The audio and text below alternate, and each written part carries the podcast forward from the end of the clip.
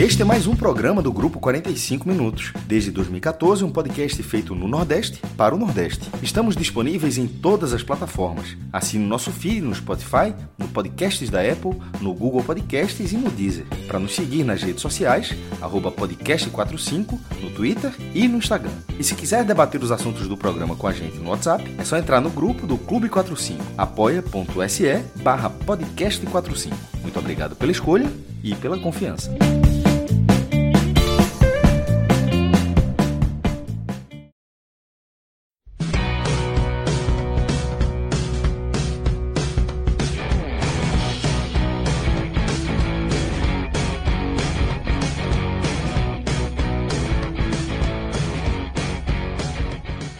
Sejam todos bem-vindos e bem-vindas a mais um Telecast. Eu sou Fred Figueroa. Nesse programa estou aqui com Léo Fontinelli, com Tiago Minhoca, Cauê Diniz e Cássio Zirpoli. Esse é o time para início do programa. É um programa com uma trilogia, três partidas que serão analisadas. General Cabalheiro e Ceará pela Sul-Americana, Esporte Ituano pela Série B e, fechando a madrugada, a gente vai ter análise de Bahia e Sampaio Correia também pela Série B. Tá? Nesse começo de programa, a gente abre com o jogo da Sul-Americana, né? partida em que o Ceará conseguiu a terceira vitória, liderando o grupo. Né? Um grupo que tem o Independiente, o Ceará precisava fazer exatamente o início que fez. Batendo o Independiente em casa, vencendo os dois adversários mais fracos do grupo, abrindo os nove pontos e já abrindo também o saldo. Né? Hoje o Ceará já tem uma vantagem aí, o Ceará tem cinco gols de saldo, eu não estou com a tabela aberta, mas se não me engano o Ceará tem cinco gols de saldo contra três do Independiente, quatro. acho que é seis e um, quatro, né? É, tá cinco é, quatro. Cinco quatro. E esse é um cenário que você já vai tentando né, criar o lastro aí, até para ver se trabalha, se é possível até se classificar com, eventualmente, perdendo o jogo, mas aí o jogo na Argentina, mas ainda falta muito para chegar nesse cenário. O Ceará vem fazendo a parte dele, o Independente, depois que perdeu no Deixa Castelão, eu... também vem fazendo. Fred, preciso corrigir, foi é três mesmo, é três, eu falei. É três, é. Eu tinha, nessa, eu tinha na cabeça 5 e 2. 5 é. e 2, né? É 6 e 1 um e 5 é, e 2. Mas é 5 e 3, 5 e 3. Né? Não, 5 e 2, pô. Aí é, se não fosse 5 e 3 era, era ah, saldo 5 e saldo 3. Tá, perfeito. Isso, isso. Perfeito. Cássio, do silencioso. Ficou um pouco complicado, assim, isso tudo aí. Até era até bom até refazer esse trecho aí, porque ficou truncado, mas toda, é, tem até cachorro latindo. É, assim, o cenário com o, o Ceará perdendo tá assim, não, não, existe esse cenário, porque três pontos é um confronto direto na última rodada, então parece, não tem esse cenário só, só acontece se o Independente tropeçar. Então, assim, nesse momento dificilmente o Ceará tá, na verdade, está jogando para ter um empate ou perder um, sei lá, o saldo de gols. Foi exatamente o que eu falei. É. Então, mas é porque isso é meio difícil de controlar ainda. Eu acho, eu acho difícil Sim. de controlar. Eu acho muito mais prudente. Aí é só debatendo classificação, que no caso do Ceará, que ele está lutando para ter um empate na última rodada. Porque é, na hora, do, sair do empate, sai do controle. Eu acho que perder do saldo poderá, pode, pode ser uma situação de jogo. Mas a luta, eu acho que é para jogar pelo empate. Que seria, pelo amor de Deus, seria excelente. Né? É, eu vou seguir com a abertura, mas discordo um pouco, tá? Eu acho que o Ceará ele tem condição pela, pela sequência dos jogos, né? Trazendo os jogos agora para o Castelão, eu acho que ele tem condição de sim chegar em Buenos Aires até podendo administrar uma derrota. Tá? Isso pode acontecer. fazer os mesmos jogos, Fred. Eu sei, Cássio, mas agora faz fora, né? E assim, o Ceará, se, se continuar aplicando e chegar com saldo de 4, 3, 4, 5 gols de diferença, ele vai poder é, ter a defesa da derrota. Uma derrota por um gol de diferença na última rodada. O Independente não faz fora, não, pô. O Independente só jogou fora de casa até agora. Não, não. O Independente fez três em casa. Jogou um em casa. O Independente tá. na próxima rodada joga fora e o Ceará em casa. Isso. Aí na quinta rodada, ambos jogam em casa. E na última e rodada, o Independente, Independente joga dois, dois jogos em casa. Sim, é, mas o que eu quero dizer é o seguinte: é, eu estou tentando abrir. E é o seguinte, eu estou tentando dizer que o Ceará já está na frente do saldo de gols, naturalmente, Sim. tá? E caso ele aplique duas goleadas em casa, que eu considero resultados naturais. Ele tem dois jogos mais fracos em casa agora. Caso ele aplique duas goleadas, ele pode chegar na Argentina até podendo perder por um gol de diferença. Ele pode lutar. Eu acho que o Ceará deveria mirar. Acho que chegar na Argentina podendo empatar já é 90% do caminho andado. Dificilmente o Ceará vai tropeçar em casa contra os dois times mais fracos do grupo. Mas o Ceará, eu acho que ele já pode até agora começar a pensar em fazer gols e ter vitórias com placar mais elástico para ter, além do empate, uma derrota por um gol, quem sabe até dois. Dois eu já acho muito difícil que aconteça, mas por um golzinho eu acho plausível, tá? Então, Minhoca, Léo, queria começar a análise desse jogo. Vamos focar primeiro no jogo, depois a gente faz essa, essa discussão, que era na verdade apenas a, a abertura para vocês iniciarem o comentário. Acabou sendo um pouco confuso, um pouco atropelado, mas esse é o cenário. Ceará, nove pontos, Independiente, seis pontos, Ceará, cinco gols de saldo, Independiente, três gols de saldo. Tá? É esse o cenário que a gente tem para a virada do turno. Minhoca, Ceará cumpre né, muito bem o seu papel até aqui e, e acho que faz essa primeiro, esse primeiro giro, esse primeiro turno do grupo da melhor forma possível, né? É, a gente já tinha comentado, né, na, até no sorteio, que o grupo era muito bom para o Ceará. O que a gente sempre fala do Ceará é o quanto o Ceará, às vezes, se complica por ele mesmo, né? Não é nem por conta dos adversários apenas, porque o Ceará muitas vezes é favorito e como o Léo costuma falar, e não só ele, mas vários torcedores, Ceará é um costumeiro levanta defunto, né? Impressionante assim, na, na Série A foi muito isso e tal. Então, esse jogo era um jogo onde o Ceará era amplamente favorito, até porque é, tinha enfrentado as equipes que eram, vamos lá, mais fortes, principalmente o primeiro jogo contra o Independente. E o, e o Deportivo, Deportivo agora não, o, o, o General era a equipe mais fraca. E deu para ver isso logo no início. Né? O Ceará roubava a bola com facilidade, chegava na área até com muita liberdade em muitos momentos da partida. E deu para ver essa disparidade técnica de uma equipe para outra, mesmo. E aí, falando no primeiro ponto, onde o Ceará está atravessando de dificuldade hoje, o Ceará está com muitos jogadores lesionados. Assim, é uma coisa inexplicável. O Léo fala isso muito nas redes sociais dele, né? Sobre a gente não entende o porquê dessa quantidade gigante de jogadores que são lesionados, né? Assim, cada um com um problema. E hoje a gente descobriu que o Sobral, por exemplo, teve uma fratura na questão, num, enfim, ali numa, numa parte da lombar, por exemplo. Na vértebra lombar, na vértebra lombar. É. E aí a gente não sabe se vai passar um mês, dois meses, não sabe, tem a menor ideia, porque o Ceará também não divulga. Então o Ceará ele tá com problemas, né? Teve problemas para esse jogo, não tinha Richards, não tinha Sobral, e aí teve que colocar o Giovani, né, o jogador que já vinha sendo utilizado vez ou outra pelo Dorival. E na frente ali o Mendonça foi outro jogador também que não pôde viajar, juntamente com o Zé Roberto, embora o Zé Roberto não seja titular. E o próprio Luiz Otávio também, né? O Luiz Otávio também foi outro, e aí o, o Lacerda apareceu ali na defesa. Então, assim, o Ceará ele tinha para esse jogo, Fred, um, um favoritismo claro, então bastava confirmar o seu favoritismo, ou seja, a vitória. Mas eu tinha falado na, na semana lá na rádio que o Ceará podia fazer desse jogo até um jogo mais tranquilo, um jogo mesmo para fazer saldo. E eu acho, a, a sensação que eu tive com essa partida é que o Ceará não jogou tão bem como jogou, por exemplo, contra o Laguaira. E olha que contra o Laguaira a gente tinha até pontuado aqui que o Ceará teve um momento também de oscilação.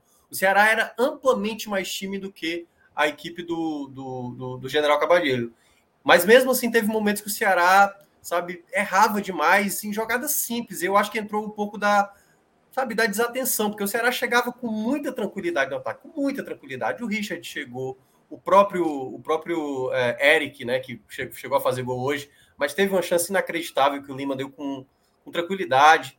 E eu, a sensação que eu tenho é que o Eric não sei se ele pensa sempre querer fazer um gol assim, sabe, no cantinho, porque ele sempre tenta bater chapado no canto e ele dificilmente acerta, né? Dificilmente ele acerta. Eu acho que ainda falta um pouco mais de entendimento, mas ele conseguiu fazer o primeiro gol dele e aí trazendo já o primeiro ponto. Eu não gosto, não sei o que, é que o Léo pensa. Eu já tinha falado isso aqui, foi até sobre o Fortaleza, né? No do Fortaleza deu errado, né? Porque o Pikachu deixou a penalidade para o Vargas bater lá na Copa do Nordeste contra o Náutico e o Vargas perdeu. E o Vina fez a mesma coisa hoje com o, o, o Eric, né? Eu acho que foi um risco desnecessário, porque o jogo estava 0 a 0 Se o jogo tivesse 1 a 0 eu até entenderia, aceitava. Mas naquela situação, mesmo o Eric já ter, tendo batido o pênalti no próprio Náutico e tendo feito, eu não teria colocado. Eu teria deixado o Vina mesmo bater, porque poderia ser uma bola de segurança ali. Tudo bem, o, o Vina já perdeu penalidade também, mas eu acho que para o Eric, se ele não tivesse convertido, poderia sim, cara, ser pior, entendeu? E poderia se agravar mais ainda essa situação dele não fazer um gol, dele não dar uma assistência. Então, achei um pouco desnecessário aquela situação, mas ele converteu, mérito para ele, que estava jogando muito bem. Ele vai entrar nesses destaques positivos, daqui a pouco a gente vai falar. Mas, em termos geral, o Ceará ele teve muitas possibilidades. Só que estava sempre ali um pouco relapso. Teve hora que o, o, o general Cabaleiro teve um momento ali de, de cometer alguns sustos no Ceará né? O, o primeiro tempo do, do, do, Messias ainda não estava da mesma maneira, estava muito parecido com o que ele fazia nos jogos anteriores. Giovanni estava até começou muito bem a partida, por exemplo. Mas aí, quando foi no segundo tempo, o Ceará, depois que fez o gol, né, o primeiro gol lá, logo com dois minutos a penalidade, né, que eu estava falando do Eric, é, o Ceará ficou um pouco mais à vontade. Aí, obviamente, o, o Dorival começou a fazer algumas alterações. O Ceará teve outras tantas possibilidades e conseguiu fazer o segundo gol numa bola parada também, o escanteio batido pelo Lima e o gol do, do, do, do Messias. Então, em termos gerais, Fred, o Ceará fez o resultado que tinha que fazer. Mas eu acho que a exibição, de uma maneira geral, foi uma exibição de um Ceará um pouco desatento com o jogo. Teve horas que o Ceará estava achando tão fácil, tão fácil a partida que dava uns espaços no meio de campo ali para o time do Paraguai em alguns momentos chegava no ataque, aí queria caprichar demais, sabe? Queria fazer uma jogada mais de efeito e tal. Então acho que o Ceará foi um pouco desatento. Era megamente superior e poderia ter feito um placar bem mais tranquilo, mas acabou fazendo um jogo mais. Eu, eu não sei, a sensação que eu tenho aí para fechar é que o jogo contra o Laguaira pareceu mais. É, o Ceará mais dominante, mas porque o jogo se resolveu muito cedo, né? O Vina foi lá e fez dois gols logo no início. Nesse jogo ele foi se arrastando, terminar o primeiro tempo no 0 a 0 e sabe, e aí teve ainda momentos do primeiro tempo, Fred, que o Ceará poderia ter tomado gol, sabe? Aquela coisa do castigo mesmo, de, de não levar o jogo com a devida seriedade e quase tomar o gol. Mas depois o resultado se aprumou ali, o resultado veio. Então acho que o Ceará poderia ter feito um placar maior. O resultado veio, foi mais importante, mas poderia ter feito um, um desempenho melhor. Acho que faltou um pouco mais de atenção a alguns jogadores. Minhoca, só um, um, testemunho, né, um relato. Eric aqui no Náutico, e já tem um certo tempo né, que ele deixou o Náutico, ele era um, um, grande batedor de pênalti. Tá? Ele começando a carreira, muito jovem, ele já era o batedor do time e batia pênalti muito bem. Então, assim, tem, talvez tenha tido alguma margem aí de segurança para esse acordo ali. É porque na, eu, eu não sei se na hora todo é, torcedor do Ceará pensou, mas na hora eu, eu acho que é, muita mas, gente pensou. Detalhe, não, eu concordo nenhum, 100% nenhum com o seu raciocínio. Nenhum torcedor do Ceará pensou a, a informação, essa informação sobre o aproveitamento dele nos pênaltis ser bom, veio de quem acompanhava ele em Pernambuco. E foi o que, Isso, né? que mudou é. o rumo da discussão. Assim, o Vina tem um aproveitamento pior do que o Eric nos pênaltis. Sim, e Eric o, batia tanto que o batedor muito do Ceará passou, é. é. e tanto que o batedor do Ceará passou a ser o ele Mendonça. bateu bem também a penalidade. Mas ele bateu, é. bateu bem, ele bateu na, na, na se eu não me engano, contra o CRB, na, na disputa de pênalti, acho que ele bateu, ou foi contra o Iguatu, que ele também marcou, marcou bem. E o aproveitamento dele é muito bom nos treinos de pênalti. Agora, de fato, é, eu concordo com o raciocínio de Minhoca. Se ele perde, ia dar uma, uma turbinada é. nesse, nessa questão de que Eric não faz gol, nem Eric realmente faz, é um jogador de poucos gols. Léo, queria a tua visão, tá? Inicialmente do que aconteceu no Paraguai, dentro de campo, nos 90 minutos, uma vitória de novo, eu vou usar o termo de ontem, então, uma vitória protocolar sobre o general Cabalheiro. E. Tua visão, vamos focar primeiro os 90 minutos, depois a gente entra na pauta, é, que até foi o tom da minha abertura, né? Dessa corrida, agora uma corrida de perseguição do Independente ao Ceará. Mas dentro do, dos 90 minutos, qual a tua visão né, da, da atuação do time de Dorival? Vocês estão me ouvindo bem? A minha, a minha conexão tá oscilando, assim, se eu demorar para responder. É, mas tá... Você tá travando, mas o som tá bom. Isso. É, a conexão aqui tá muito ruim, chuva, que quebrou o cabo, tanto que eu tô gravando aqui na, na delegacia. É, mas, como o Minhoca falou, o Ceará teve uma dificuldade é, muito maior hoje contra o Laguaira, principalmente pela postura que o Ceará teve no jogo.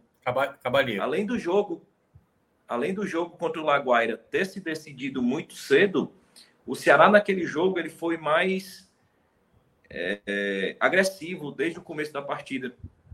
E hoje não, o Ceará tinha mais posse de bola, chegou um momento do jogo que o Ceará tinha 75% de posse de bola, mas é, era um Ceará que não não acertava a barra, assim, não, não, não era perigoso no arremate, que é o grande problema do Ceará.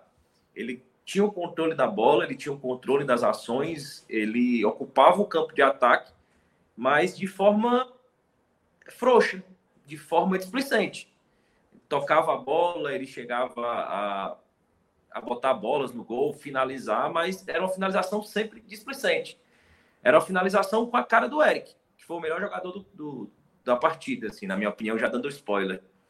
O, ele driblava, criava chance e na hora de finalizar era sempre uma, uma, uma displicência extrema aí nesse, nesse último toque de bola. Então, para mim, foi o grande ponto de diferença entre o jogo do, do Laguaira, que o Ceará decidiu muito rápido, e, e, esse jogo com o General Cabalheiro. Apesar de ser um adversário mais frágil, é, que já, já se esperava isso, e, e, o time ainda veio com. preservou alguns jogadores. É, e hoje, então, assim, além de ser o time mais frágil do grupo, ele veio, não veio com sua força máxima. E o Ceará também, com essas questões que a gente já já chegou a abordar aqui do, dos problemas físicos né, do, do, grupo. Além de expulsões, o, o Ceará já não pôde contar hoje com o Nino, que pela expulsão contra o Independiente pegou mais um jogo, assim, expulsão completamente normal, expulsão de jogo, inclusive foi pelo segundo amarelo. E o Ceará perdeu o Nino para esse jogo, já, já dificultando ainda mais. Mas eu percebi o Ceará mesmo com a falta de intensidade, por, por perder. Era um jogo onde a figura do Nino seria muito importante. O General Cabalheiro marcava de, de, de forma até ingênua. E se você acompanhasse, eu acompanhei, vi os melhores momentos do jogo contra o Olímpia, que ele teve pelo Campeonato Paraguaio, que ele levou a virada. É, é um jogador, é um time que marca de forma praticamente ingênua, assim, cede muito espaço. Era uma marcação muito espaçada. E até hoje, justamente, acredito que por esses, essa opção de preservar alguns titulares, o clube jogou com as linhas mais baixas e até não cedeu tanto, tanto espaço como eles cederam para o Olímpia. Então, o Ceará tinha aquele espaço para tocar a bola, então era um espaço que o Ceará exploraria naturalmente com o Lima, que o Ceará exploraria com o Mendonça. Então, é, o jogo lógico do Ceará, é, sem contar com os desfalques, com as expulsões que já estão além do, do normal, é, era um jogo de mais tranquilidade para o Ceará. Por isso aquele primeiro tempo no 0 a 0 deixou a torcida tão preocupada. Tava com cara, tava com desenho daquele jogo onde o Ceará perdia chance e se complicava, como o Minhoca bem apontou. Assim. Tava com aquela cara daquele jogo onde Thiago o time está se né? complicando. Né? É, jogo Thiago Nunes, jogo Guto Ferreira também. É, e, e, só que dessa vez o Ceará, o, é, o mais que mais incomodou nesse jogo é porque o Ceará finalizava mas finalizava com extrema displicência, assim, era, era como se finalizasse mesmo ali, porque era estava tão fácil que na hora de finalizar era sempre uma chapada, era sempre um chute fraco. É, é um chute fraco. E logo no começo do jogo, o Ceará pressionando, o Vina fez uma jogada sensacional, assim. Chegou ele recebeu a bola. É, e não foi, e não foi aquela coisa assim, de, ele, ele fez aquilo ali porque era o recurso que ele tinha, assim, ele já foi passando da bola e ele deu no tornozelo, assim, encobriu o jogador e deu de prim... foi lindíssimo assim, bateu no travessão a bola. Merecia muito a bola ter entrado. E se aquela bola tivesse entrado, realmente mudaria a, a história do jogo. Então o Ceará era muito efetivo no ataque com a figura do Eric, né? Que, que substituiu o Mendonça, explorou aquele espaço, mas perdendo em intensidade, perdendo em poder de finalização. O Mendonça finaliza mais com o Eric, o Mendonça está mais confiante com o Eric, tanto que é um dos artilheiros da equipe. E, e também sentindo essa ausência do Nino. E com o Giovani também, é, até queria destacar isso, assim. É, o Ceará jogou, teve a volta do Richard, né? É, ao meio campo. Teve o Lindoso, então teve sua formação de meio campo ali muito próximo do, daquele trio ideal, que, que conta com o Richardson, ou Sobral ali naquela terceira peça. Então ele hoje colocou o Giovani, que é um, um garoto da base, que, que tem um poder de, de, de ataque melhor, um, um, mais agressivo. E eu acho que isso ajudou. Eu acho que o, o Giovani foi uma peça importante ali naquele escape do Ceará. Eu acho que sem o Giovani hoje o Ceará teria sofrido ainda mais nesse primeiro tempo é, é em chegar no ataque, em criar jogadas, em construir. É, é, o Vina também não, apesar daquele lance no começo do jogo, ele não, não teve tanto espaço para trabalhar, apesar do time ceder ali. Aquele espaço era muito nas costas ali dos laterais, era muito é um espaço muito para ser explorado pelo lateral, pelo ponta. Então o Vina ali mais centralizado, ele tentava mais finalizar, tentava ser aquele homem. E o Lima também muito bem ali, mas pecando muito na intensidade. Eu acho que faltou muita intensidade ao Ceará. É, o Giovanni levou um cartão amarelo muito cedo, até esperava, até a torcida, muita, muitas pessoas pediram que ele fosse substituído. É, tem que, começo do segundo tempo, todo mundo ele tem que trocar o Giovanni nesse intervalo, porque o Giovanni vai ser expulso. É, ele tá, tá, tá participando muito do jogo, tá marcando, meio, e não é o forte dele a marcação. Ele tá tentando marcar, ele tá tentando agredir, pode ser que ele seja expulso. E que bom para a felicidade do Ceará que ele não tirou o Giovanni, né? Que o lance do pênalti foi, foi em cima dele, foi uma jogada dele ali que, que ocasionou naquele pênalti, um lance bem rápido, que o Eric bateu e, e tô muito com minhoca, assim. É, é, apesar do aproveitamento do Eric ser bom nos treinos em pênaltis, o histórico dele em clubes anteriores também ser bom, é, a perda do gol ali, por ele estar sem confiança, poderia fazer ele voltar quatro casas para trás, né? Ele vinha desempenhando, ele vinha tendo boas partidas e vinha pecando realmente nesse passo final, nesse gol. E, e, e o pênalti era ali, né? Era a moeda para cima, assim, era o cara ou coroa. Ou ele voltava a retomar confiança com o gol, ou ele voltava realmente quatro passos para trás. E, felizmente para o Ceará a bola entrou. E quando o Ceará entrou, o gol entrou, o Ceará ficou à frente na partida, o Ceará recuou demais. Permitiu demais que o General Cabalheiro chegasse. Entraram algumas peças, alguns jogadores titulares do, do General Cabalheiro. E isso mudou o jogo, assim, o Ceará levou certa pressão, a posse de bola do General Cabalheiro, eles igualaram a posse de bola, né? Tanto que no final do jogo a posse de bola terminou praticamente muito parecida, o Ceará com 56%, terminou uma posse de bola muito parecida. E levaram muito perigo. O João Ricardo foi, foi acionado, mas uma, uma pressão muito mantida em chutes de média distância, em bolas alçadas na área, e que destacou também o momento do Messias estar tá muito perdido ainda, assim ele está muito sem confiança. E, e, e, esse gol, o gol do Eric foi bom para ele retomar confiança, assim como o gol do Messias foi bom, bom para ele retomar confiança. Tanto que depois do gol ele fez uma, uma partida mais segura, assim, é como se o, o General Cabalheiro continuou atacando e o Messias ficou mais seguro. Ele, os ataques aumentaram em, em número e ele melhorou em, em segurança, assim, na postura dele em campo. O Lacerda bem discreto, e o Lucas Ribeiro, que entrou no segundo tempo, vinha fazendo boas partidas, jogando como volante. E, e assim que entrou, levou dois amarelos, foi expulso. Também achei a expulsão justa. E, e aí o Ceará teve que mexer para recompor, colocou o Marcos Vitor para segurar, começou a mexer no meio-campo. É, e já no, no terço final do segundo tempo, igualou um pouco o jogo. E numa bola parada, o, o Messias fez o segundo gol na tranquilidade e foi justamente no mesmo período do jogo que o Independiente marcou lá contra o Laguaira, né? Era um resultado importante ali que todo torcedor do Ceará estava com o olho no que estava acontecendo no Paraguai e outro na Venezuela, assim, tava todo mundo bem dividido, porque era muito importante para o Ceará enquanto o Laguaira estava segurando aquele resultado. Então, a partir do momento que o Independente fez o primeiro, o torcedor do Ceará já pensou, a gente não pode levar aquele gol de empate aqui, porque não, não, não tem como, assim, para a gente é muito importante e eu tô muito nessa linha do Fred. Assim, tanto eu como eu percebo muito a torcida do Ceará, assim, a torcida já está contando com o saldo de gol, assim, é, é, muito importante, assim, cada gol a mais que a gente consegue de vantagem, a gente consegue levar para a Argentina, porque, como, como o Fred falou, assim, foi o primeiro, os três primeiros confrontos que são os mais, eram, eram os mais decisivos para o Ceará, né?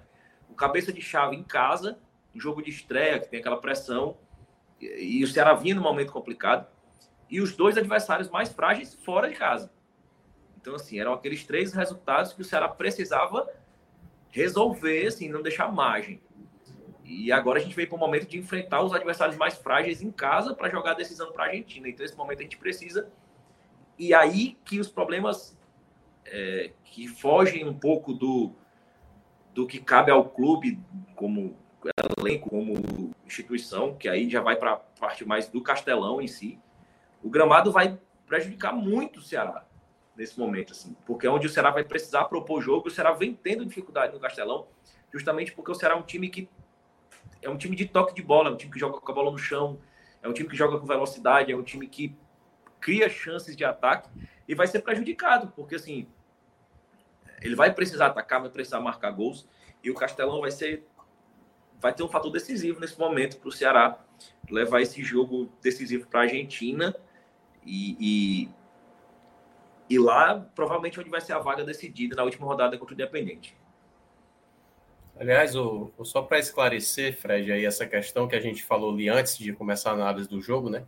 É, eu estava dando uma olhada aqui só para confirmar. Os critérios de desempate são os seguintes, né? Depois de pontos. Não tem vitórias, como é aqui no Brasil, é saldo de gols, o primeiro critério, gols marcados, né? Então, se por acaso acontecer, se fosse hoje, né, o jogo na Argentina e o Independente vencesse por 1 a 0 o Ceará, empataria em saldo de gols e gols marcados. E aí viria o outro critério de desempate, Isso. que aí é a piada comigo, né? Gols marcados como visitante. Mesmo que não haja mais o gol hum. fora de casa nos mata-matas, o gol como visitante é o critério de desempate depois dos gols marcados totais. Aí se conta isso. Porra, então, eu não conhecia nesse... esse critério, não, viu? É, a, a, a Comembol acho que já tem uns quatro anos ou cinco anos já com esse critério, se eu não me engano. E então, como o Independente fez um gol, né? A, vitória do Ceará foi por 2 a 1 o 1 a 0 se acontecesse, daria. Ah, mas é só, no, só entre os dois, é? Ah, não, não, fora, é, só... é, não, é dos marcados fora, é dos marcados fora. É dos marcados fora. No caso, o Independente fez três gols, né? Fez agora. E o Ceará, quatro. É.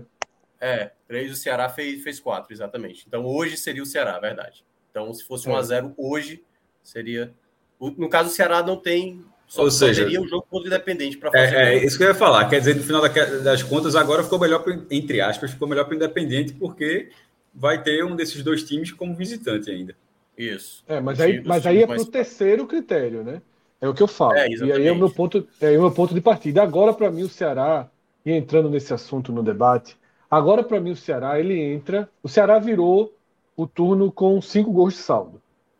Mas eu vou até recortar o, o, o duelo com o próprio Independente. O Ceará fez duas vitórias por 2 a 0 fora de casa. Muito bom para mim, muito bom. Melhor do que encomenda.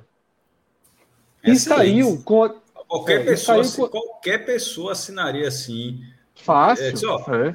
independentemente do que o independente, independentemente do que o independente vá, vá, vá fazer, o cara chegasse assim e só duas vitórias por 2 a 0 Assina, meu irmão, sem dúvida nenhuma nesse, nesse. Então, assim, não é que foi muito bom, foi excepcional. Foi excepcional. Coisa que qualquer torcedor fecharia na hora, sem pensar muito.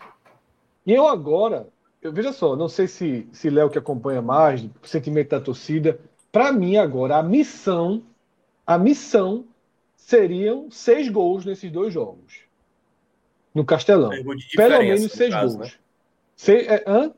Seis de diferença, você fala, né? É, não, seis aumentar em seis, né? Aumentar em seis, né, Fred? Passar desses né? dois jogos com, com saldo de 11. Com saldo de 11. 11.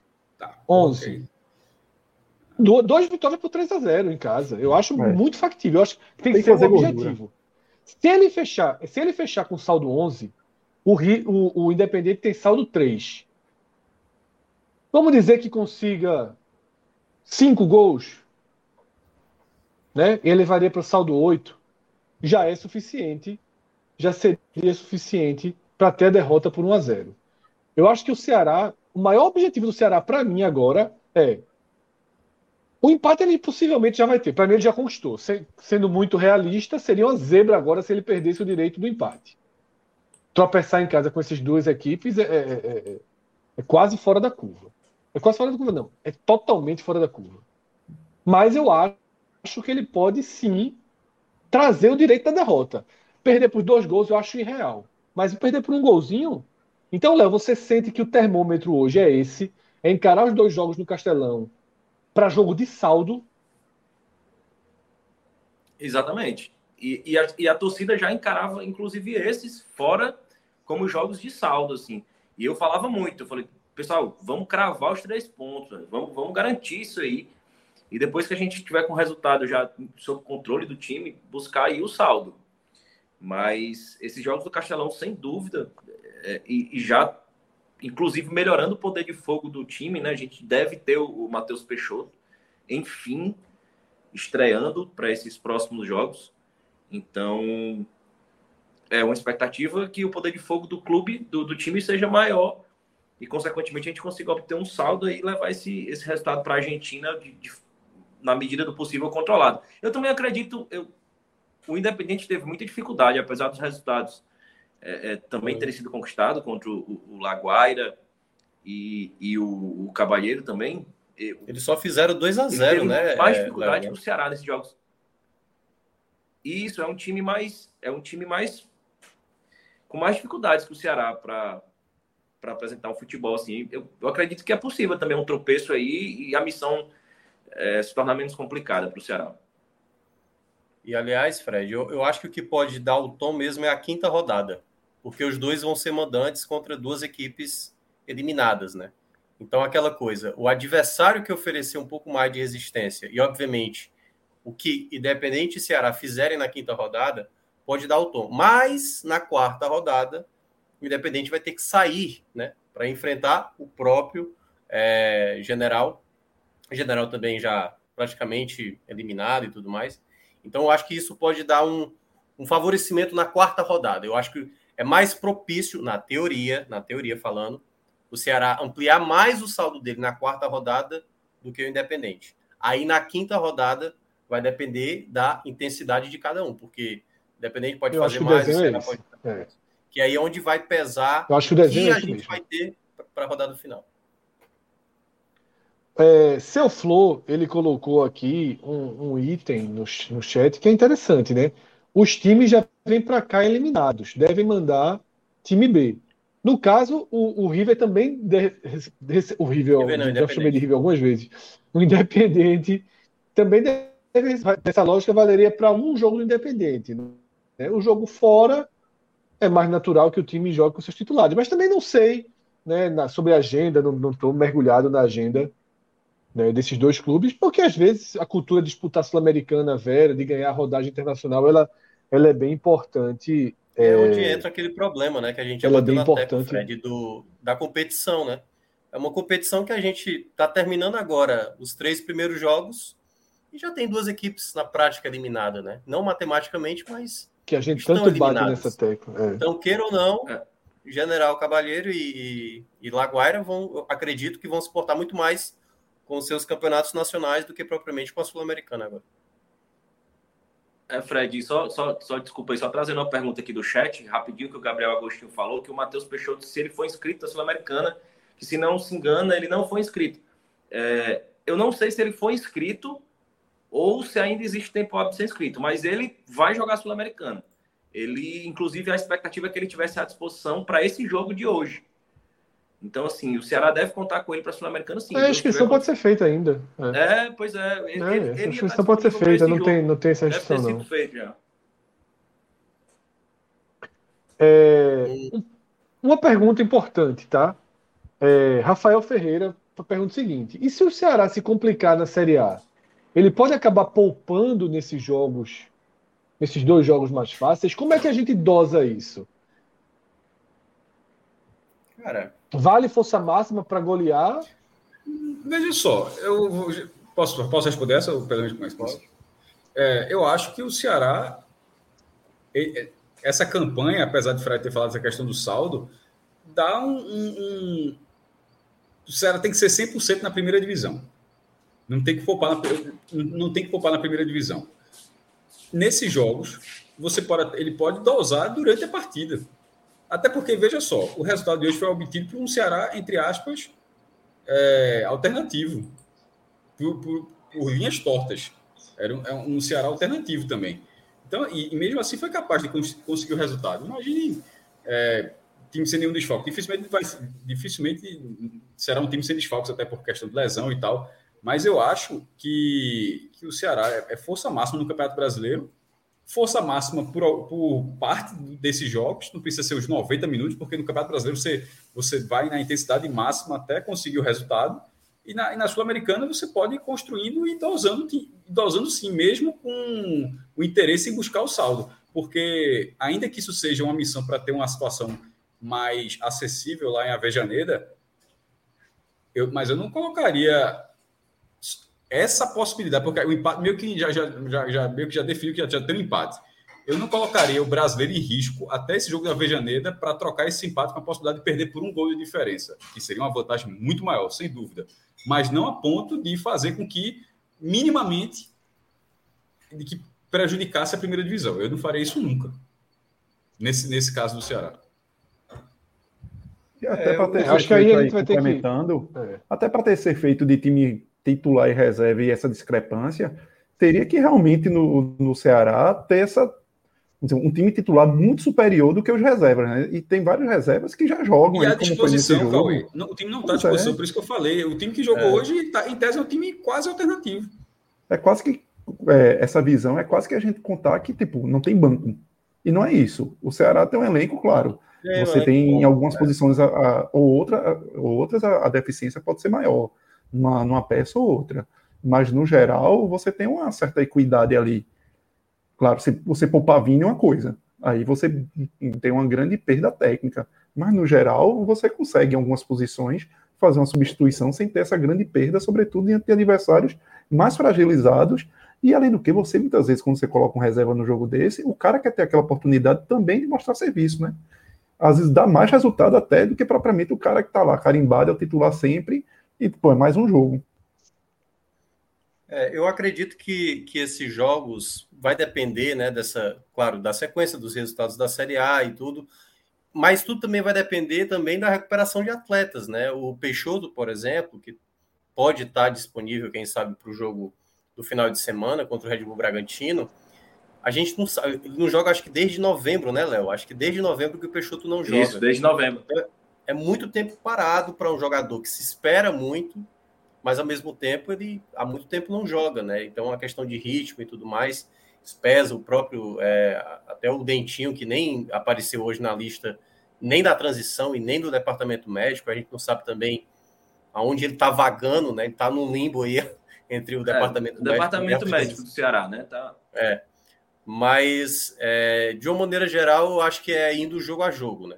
Claro, tudo vai depender do resultado, então não dá para a gente dizer ainda esse time titular ou reserva, porque, como foi falado, o Ceará tem boas opções para as laterais, né? O Vitor Luiz se recuperar já, já, já traz um jogador a mais, mas ainda, ainda falta, eu acho que nesse Ceará a gente vê eu acho que é, é, tentar garimpar ainda outros atletas que possam ser jogadores que possam resolver jogo, entendeu?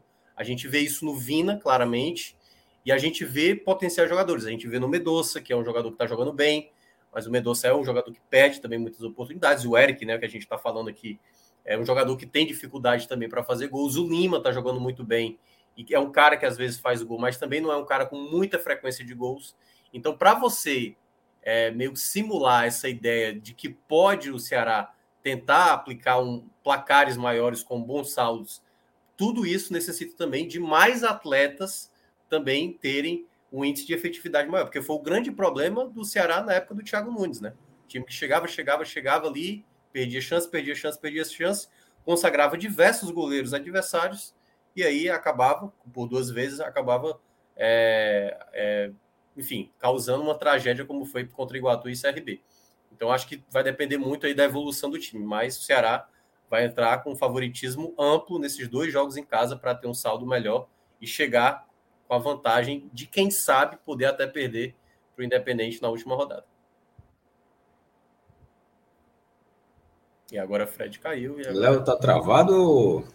Não, o Léo tá ali, mas tá aqui junto. Tá aqui é, junto. Tá, vocês estão me ouvindo? Sim, Todo sim. sim. Pelo menos ouvindo.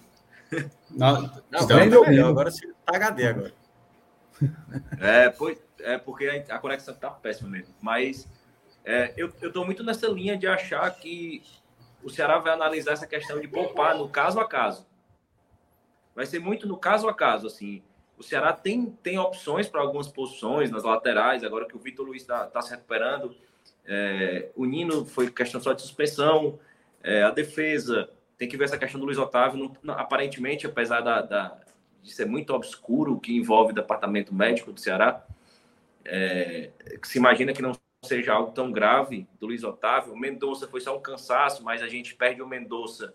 É, o Eric vem ganhando é, é, produção, vem melhorando, vem evoluindo, apesar do problema na finalização. Vai ter a opção do Matheus Peixoto, tem ali o Lima, o Vina. Então eu acho que o Giovani está tá evoluindo. Ter, é, a possível volta do Léo Rafael também não parece ser uma lesão grave. É, então eu acho que o Ceará vai muito de, do caso a caso, assim, como, como o Minhoca trouxe, assim, vai muito do caso a caso, vai muito de analisar a partida, aquela, aquele jogo que já se resolve cedo, né? Que é, é a expectativa que se tem aí nesses próximos jogos. É um jogo que se resolva cedo e o time já tira um jogador importante mais cedo. Eu acho que a administração vai ser muito nesse sentido, assim, a poupar tudo, eu acho, eu acho difícil. É, e só para destacar aqui um ponto, né? Muita gente aqui no chat está falando da questão da, da arbitragem, que a arbitragem foi ruim. Eu achei que a arbitragem realmente ela não aliviou no amarelo, assim. Eu não sei se, a, se o árbitro que está apitando ele ganha uma comissão por cartão dado, porque rapaz, o árbitro realmente. Mas a Comebol apura. É, apura. 100 cada, cada cartão amarelo é 400 dólares, seja na Sul-Americana como na Libertadores, e expulsão é 1.500 dólares para cada. Mais de 2 mil reais. É, é quase é muito 7 mil, mais de 7 mil reais. Chato. É viu? dinheiro, é dinheiro. E aí a gente teve um festival de cartões. E teve um momento que muita gente é, achou que o árbitro não expulsou um jogador da equipe do Paraguai, né? Do, do General Cavalheiro. Porque o jogador tinha tomado amarelo aos 13 do segundo tempo e depois tomou já no final da partida. E por que, que ele não foi expulso? E eu olhando, assim, a Comembol é, é, uma, é uma entidade muito oculta nas suas informações, né? Ela, por exemplo, ela não divulga a súmula da partida. Você não tem. Aí você precisa ir no site dela e lá no site tem lá a divisão dos cartões. O cartão dado não foi lá pro Lescone, Les, é, é, Lescando, né? Lescando, Isso é o erro da Comebol, viu? Só deixando assim, porque ó, quando você vai na FIFA, tem um bordeiro das competições da é, FIFA. Na FIFA, tem, desculpa, na FIFA é, tem. tem público, Todas as federações estaduais têm. A renda dos jogos. Até Isso. deveria, mas não divulga mais. Divulga o público, cartão, entrada, assim, faz tudo. É, e a Comembol realmente não faz, a CBF faz, a Federação Pernambucana faz, a Cearense faz, a Baiana faz. Assim, só existe uma entidade aí no meio dessa, dessa pirâmide do futebol que... Dentre várias é que, não publica, que não a UEFA faz, assim, né? é, é, estranho, é estranho, pra, é estranho pra caramba. Sempre, isso não é de hoje não, tá? Porque, veja só, eu tô há muito tempo já buscando esse negócio, sempre foi algo que me chamou, já que Minhoca falou isso agora, sempre foi algo que me chamou a atenção isso. Você eu pode também. buscar onde você quiser no site, você não encontra não. Não encontra, exatamente. Assim, embora eles tenham e feito nem, E ela página... nem dá para que as federações nacionais, que ainda seria um negócio muito trabalhoso, façam o dos jogos onde seus clubes foram mandantes. Não tem isso, não. É, simplesmente não existe. Não está é. à disposição em nenhum lugar da internet. Na verdade, Cássio, até assim, os clubes recebem exatamente a, a súmula da partida. Os clubes recebem oficialmente, mas ela não disponibiliza no seu site a súmula da partida de maneira que todos tenham acesso a essa informação. Esse é o grande problema. Ou seja, ela passa para o clube como algo em relação a, em, algo relacionado ao competidor, ao Sim. público que acompanha nada. Tipo, é, esse exatamente. é o competidor, ele tem direito a isso, mas a quem acompanha não tem. Exatamente. A gente não tem essa informação. Tanto é que no primeiro jogo do Ceará, um gol que não se sabia para quem tinha sido dado, foi exatamente o documento do Ceará que comprovou de que o gol te, tinha sido Acho que foi dado, agora nem lembro mais se o gol foi dado foi contra, se foi dado para o Messias, mas acho que foi dado contra, se eu não me engano, no primeiro jogo.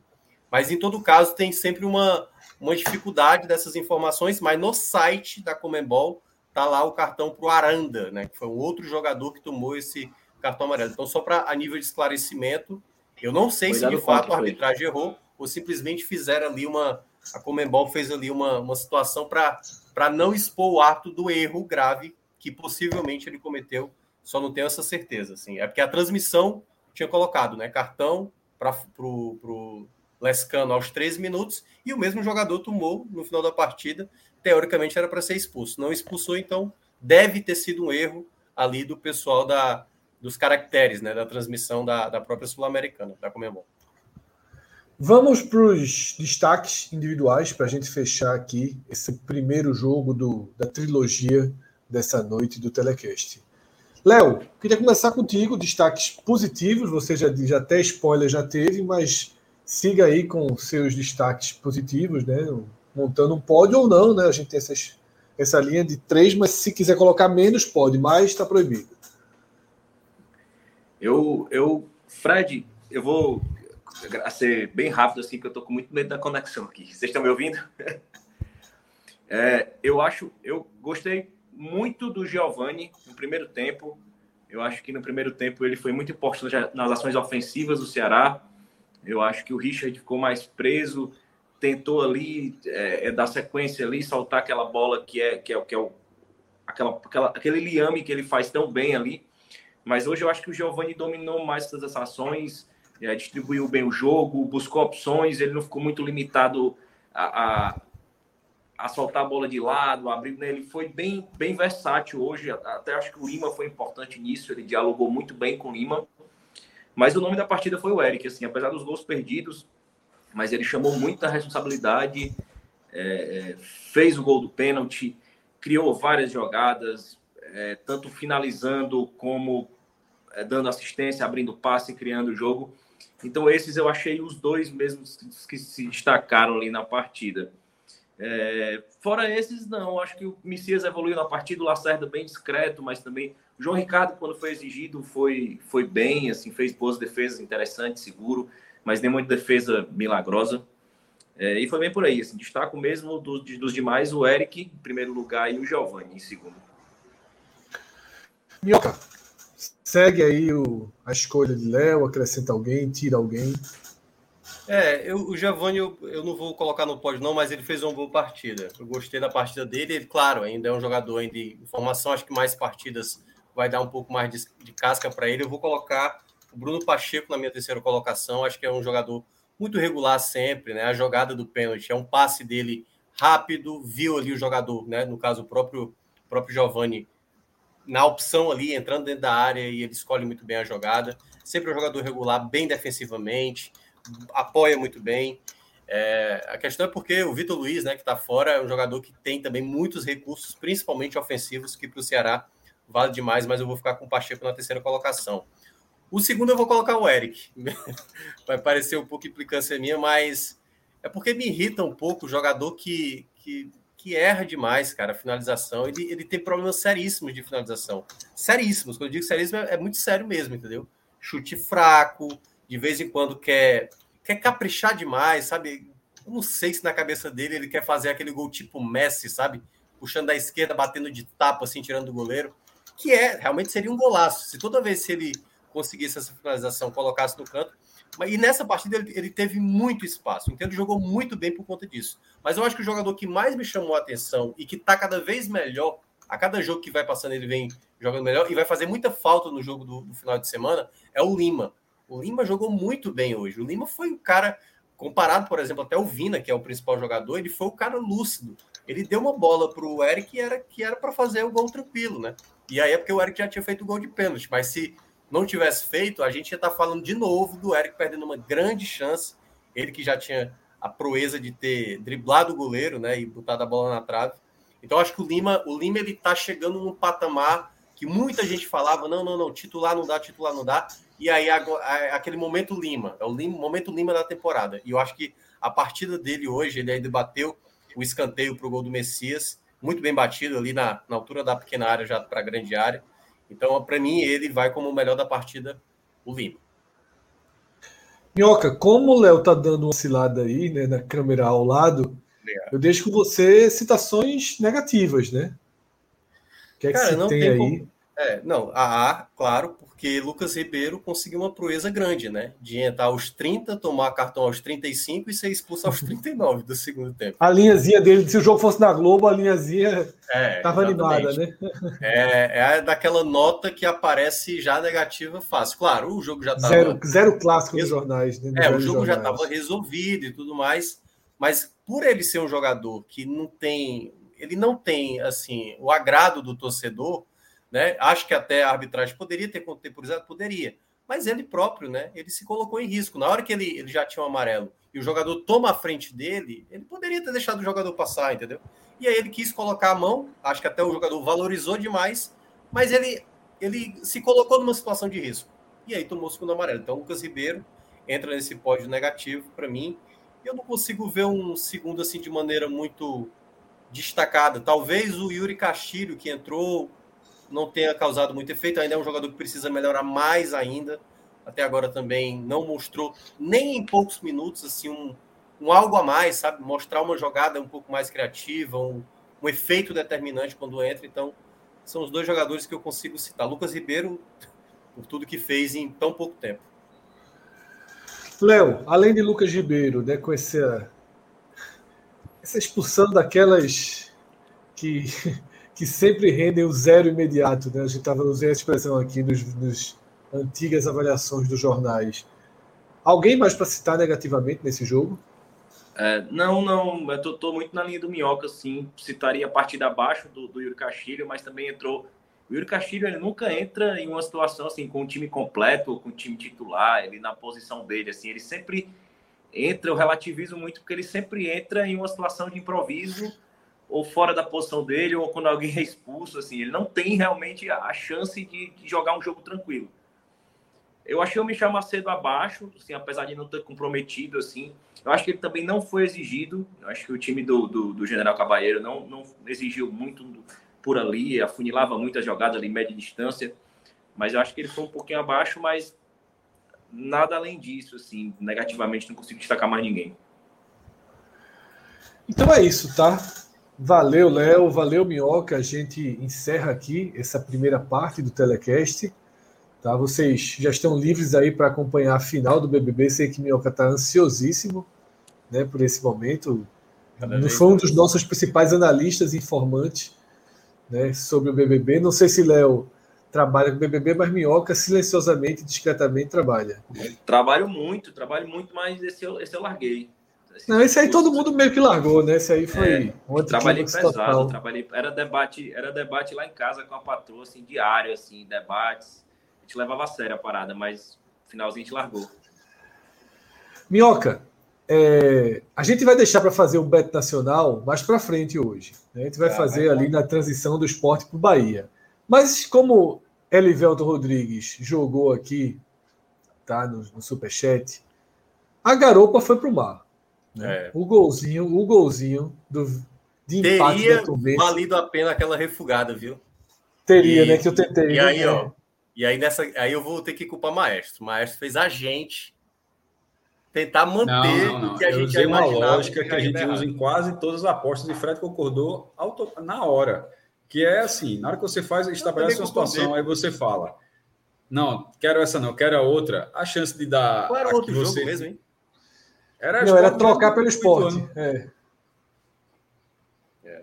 Até daria certo no final das contas, mas aquela, é. mas aquela situação, você, geralmente o cara fica com peso na consciência grande. Aí, tanto que Fred trocou na hora. Cássio, e tu sabe o outro jogo, o roteiro, né?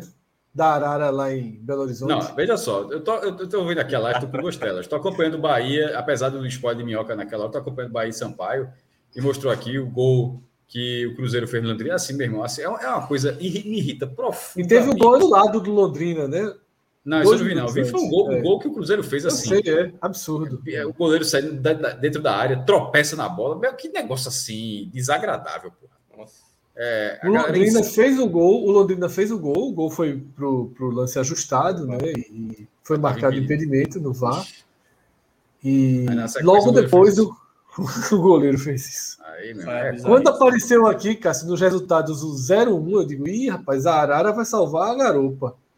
Mas não foi dessa vez. Não foi dessa vez. A gente entra no Beto Nacional daqui a pouquinho, tá? Minhoca, liberadíssimo, tá? Olá. Pode ir lá. Quiser, fica. Vai lá, Arthur, né? Vai é. lá, Arthur. Você prefere ficar com a gente ou ver o Big Brother? Você só tem essas duas escolhas. Não, eu vou fazer outras coisas aqui, pô. Ah, tá, tá liberado, tá lá. tá certo.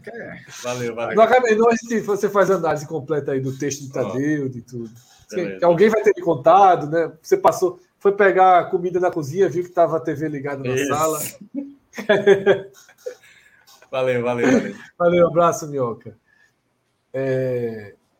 Eu falei do Bet Nacional, mas o nosso código podcast 45 ele segue valendo, o mesmo código do, do Bet Nacional, ele segue valendo para o Village Porto de Galinhas, tá? Parceiro aí da gente desde a abertura e hoje eu tive no Village, né? E fui fazer um, um, um reconhecimento de terreno, digamos assim, né? Eu tive uma reunião com o Eduardo e fui dar um, um giro pela estrutura do Village, porque assim como há oito anos e a gente lançou a nossa. Foi o primeiro patrocinador do podcast, tá?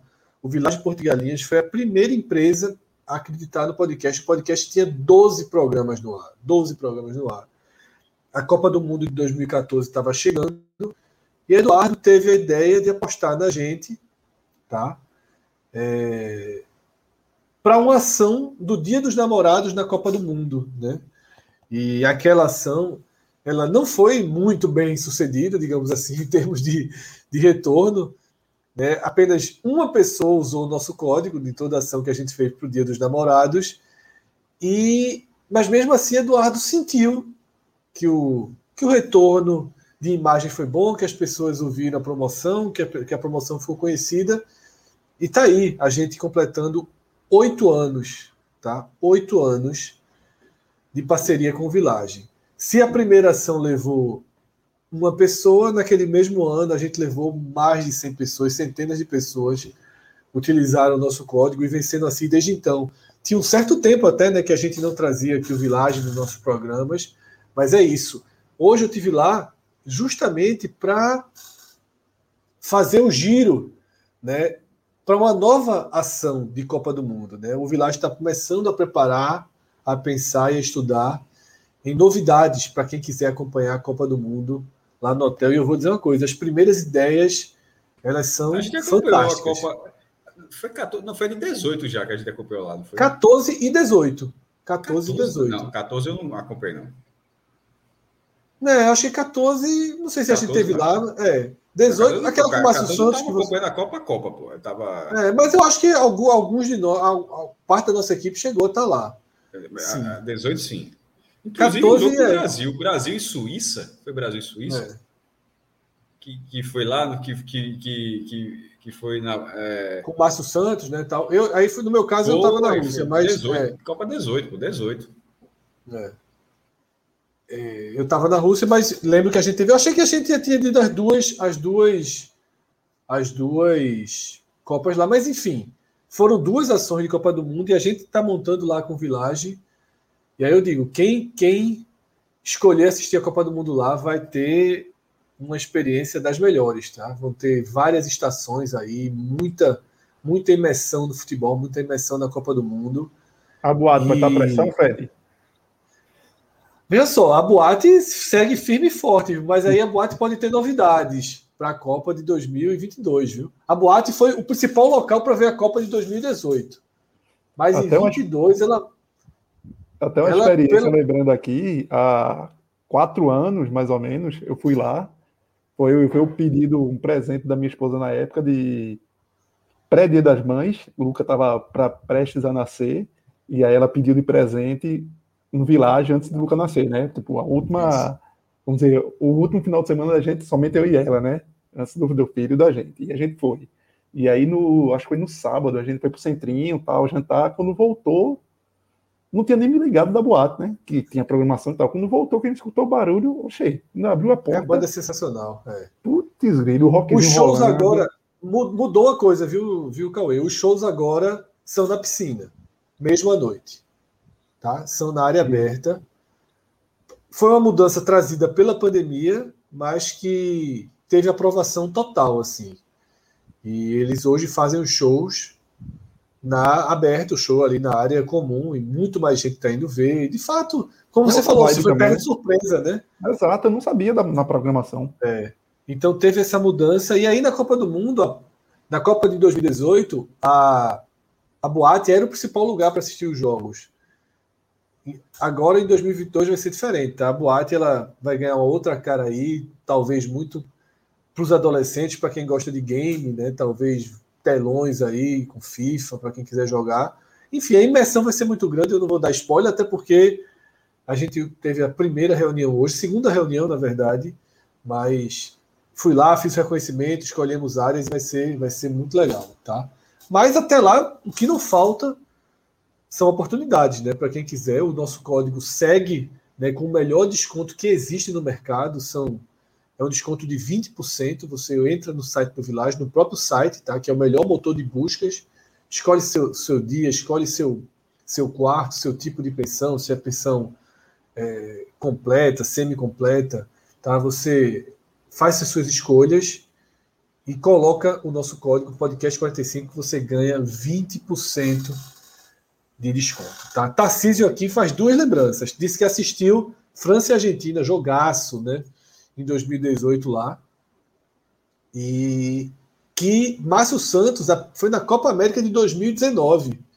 Eu não tinha essa lembrança, né? Mas eu acho que ele foi Copa América e Copa do Mundo, não tenho certeza. Eu mas... Acho Copa do... mas acho que foi na Copa do Mundo, pelo menos o que a gente se encontrou lá e tal. É. Eu acho que o jogo foi Brasil e Suíça. Não, acho que foi todos os jogos do Brasil ele estava. Brasil, mas, mas tô falando do jogo que eu fui, pô. Eu Sim, é o primeiro jogo, Brasil e Suíça. Foi Brasil e Suíça, né? Isso. É o primeiro jogo. O Brasil empata com a Suíça, né? Mas é isso, tá? Village Porto e Galinhas, que está assistindo aqui na live, viu. 0x0? 1x1. 1x1. 1x1. É, a gente. Uh, quem está assistindo aqui a live, né, viu o Instagram do Village, vídeos, imagens, stories, rios mostrando o hotel, hotel que, pô, cada vez mais incrível, segue. Teve uma reforma recente agora que deu uma supervalorização nos apartamentos do térreo. Tá? Os apartamentos do térreo agora parecem pequenos bangalôs, assim, muito legal. Os jardins estão sendo aproveitados, quintal, chuveiro ao ar livre, muito legal. A reforma, a mais recente reforma foi justamente nos apartamentos do térreo. Vários já, já estão com outra cara e eles seguem fazendo isso em todos. Tá? Village Porto de Galinhas, você entra no site oficial, coloca o nosso código e escolhe tá? a melhor, a melhor, o melhor dia, o melhor, melhor formato de hospedagem para você. E aí eu falo o que eu senti hoje, né? Eu fui e voltei, fiz um bate e volta, fui para uma reunião. Mas, porra, 40 minutinhos, o cara tá lá no Village, 40 minutinhos. Claro que hoje eu estou morando aqui no extremo sul. Fica eu ia perguntar isso, ficou muito mais perto, na verdade. Né? Muito mais perto, né? Você sai aqui rapidinho, mas. Ainda sai é... na via nova, né? Foi da pedagiada, isso. claro, né? Sim, sim, sim. Estou 16 minutos aqui do, do centro do Paiva. Acho que da porta do Paiva eu estou 10 minutos. Fred ganhou mas... metade do tempo nisso, pô. Metade do tempo. Saindo de cada amarelo. Isso. Então, é isso. Tá? Você realmente está num lugar especial em muito pouco tempo. E foi, foi um dia diferente, um dia legal. Almocei lá no Village. Porra, tá com a. Aí, ó, pronto, era isso que eu ia falar. A imagem aí, tá com a parrilha lá, de primeira qualidade agora. Eu comi um tibone de, de carneiro, viu, Cauê? Cássio, eu sei que não encara muito carneiro, não, mas porra. Bom demais. Bom demais. Meu amigo. Carneirinho, cordeiro, bode, tudinho tá. Foi cordeiro, inclusive, cordeiro. Mas espetacular, espetacular.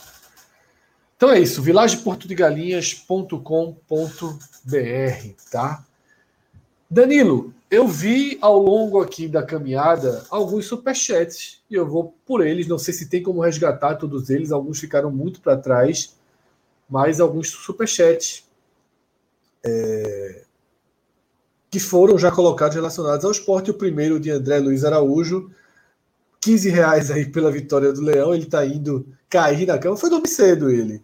Mas amanhã ele está assistindo aqui, então está vendo no replay, está né? Tá disponível no YouTube. Valeu, André, pela força. A gente tem aí mais alguns superchats. Um sobre Mariana Dourado, que eu soube que ela é pé quente, não a vi hoje no, na Ilha do Retiro, mas Gustavo Melo aí com 5 dólares para cravar que Mariana é pé quente. Mariana eu já encontrei muito em vitórias, então eu posso atestar aqui que ela é pé quente, tá? A última vez que a gente encontrou ela, não sei se foi no jogo do CRB ou do Fortaleza. Acho que foi no jogo do Fortaleza, né? Não, ida, ida da final da Copa do Nordeste. Contra o Fortaleza, né? Isso. Fortaleza. É, foi semi-pé quente ali, né? Aquele 1x1 eu considero razoável, né? Foi, deixou o esporte vivo. Não foi, não foi um resultado de pé frio, não. Tá? E teve mais um superchat, né? Que é sobre o G4. Edmiel Leandro, G4 de Série A, nesse momento, né? Tá no, a gente está nos minutos finais aí do jogo do Bahia do jogo do Cruzeiro. Nesse momento, o G4 é Bahia, Chapecoense, Esporte Cruzeiro. Mas, Os assim, aquela estatística do Cruzeiro de nunca entrar no G4, ela tem que ter a rodada de amanhã, tá? É, tem que ter é fechar a rodada. a rodada do G4. Aquela estatística. Não, Mas considerando não, a noite, será derrubada o término hoje. da noite, seria um G4 com três dos quatro times que caíram do ano passado Bahia, mas Esporte. sem nenhum benefício. É por isso porque hoje em dia, na verdade, se antes tinha o benefício de você cair com a cláusula paraquedas, hoje, para os times desorganizados, é algo ainda pior, porque você cai, sua receita vai para o zero e você tem muito mais contas para pagar. Então, assim, porque em algum momento era, era natural que os times rebaixados fossem os favoritos. Hoje eu não vejo tanto, não. E ainda tem o Grêmio que, que vai jogar e o, e o Vasco que está meio lá atrás, né? O Vasco tá, largou com empate, mas joga com a Ponte Preta amanhã. Mas é, seria um G4 momentâneo. Mas como o Fred falou, para definir isso, primeiro, os jogos nem acabaram ainda, né? Então, então a gente está tá falando que estava rolando. E no caso do Cruzeiro, para celebrar o G4, ainda precisa terminar a rodada para que isso aconteça pela primeira vez desde que o Cruzeiro foi rebaixado. Há três campeonatos. Chegou mais um superchat aí de Guilherme. Encontrei Guilherme Rodrigues hoje, né? Deu um abraço aí, saudou o nosso projeto. Tá? Guilherme Rodrigues. Tinha, já disse que já tinha conversado com o Celso lá no, na nossa, no nosso evento que a gente fez em parceria com a Cavalheira, né? Lá no Shopping Recife, o Cava Games. E Guilherme foi um dos vários rubro-negros hoje que, que me procurou, né? Que eu encontrei na ilha e que deu um abraço, que deu força aí ao nosso projeto. Teve também, veja só, Cássio, não sei se você lembra, tu lembra de Daniel, que trabalhou lá no Diário, que ele, ele pediu para ser apresentado como Daniel estressado. Tu lembra? Lembro, lembro demais, porra. É, era. Era. Né, era com, contínuo, não, não era esse. É, era, eu acho que ele já foi várias coisas, mas. Usava óculos, bem magrinho. Isso, isso, exatamente. Assiste todos os nossos programas, mandou um abraço. O pelo esporte, lembro demais, porra. Lembro tu demais. sabe qual foi o esporro que eu levei quando eu encontrei ele? Se encontrasse o cara, Encontrasse hoje, foi? Encontrei hoje. Ele disse que eu aliviei pro Fortaleza naquele episódio. Meu irmão, tu fosse muito bonzinho, porra. Tu fosse muito bonzinho. É claro que apagaram aquela luz. Ligou, tu tava certo, tinha que ter batido mais, porra. Se fosse muito, ficasse. Ficasse, porra, o cara com queria medo. botar Fred na parrilha, porra. ficasse com medo, porra.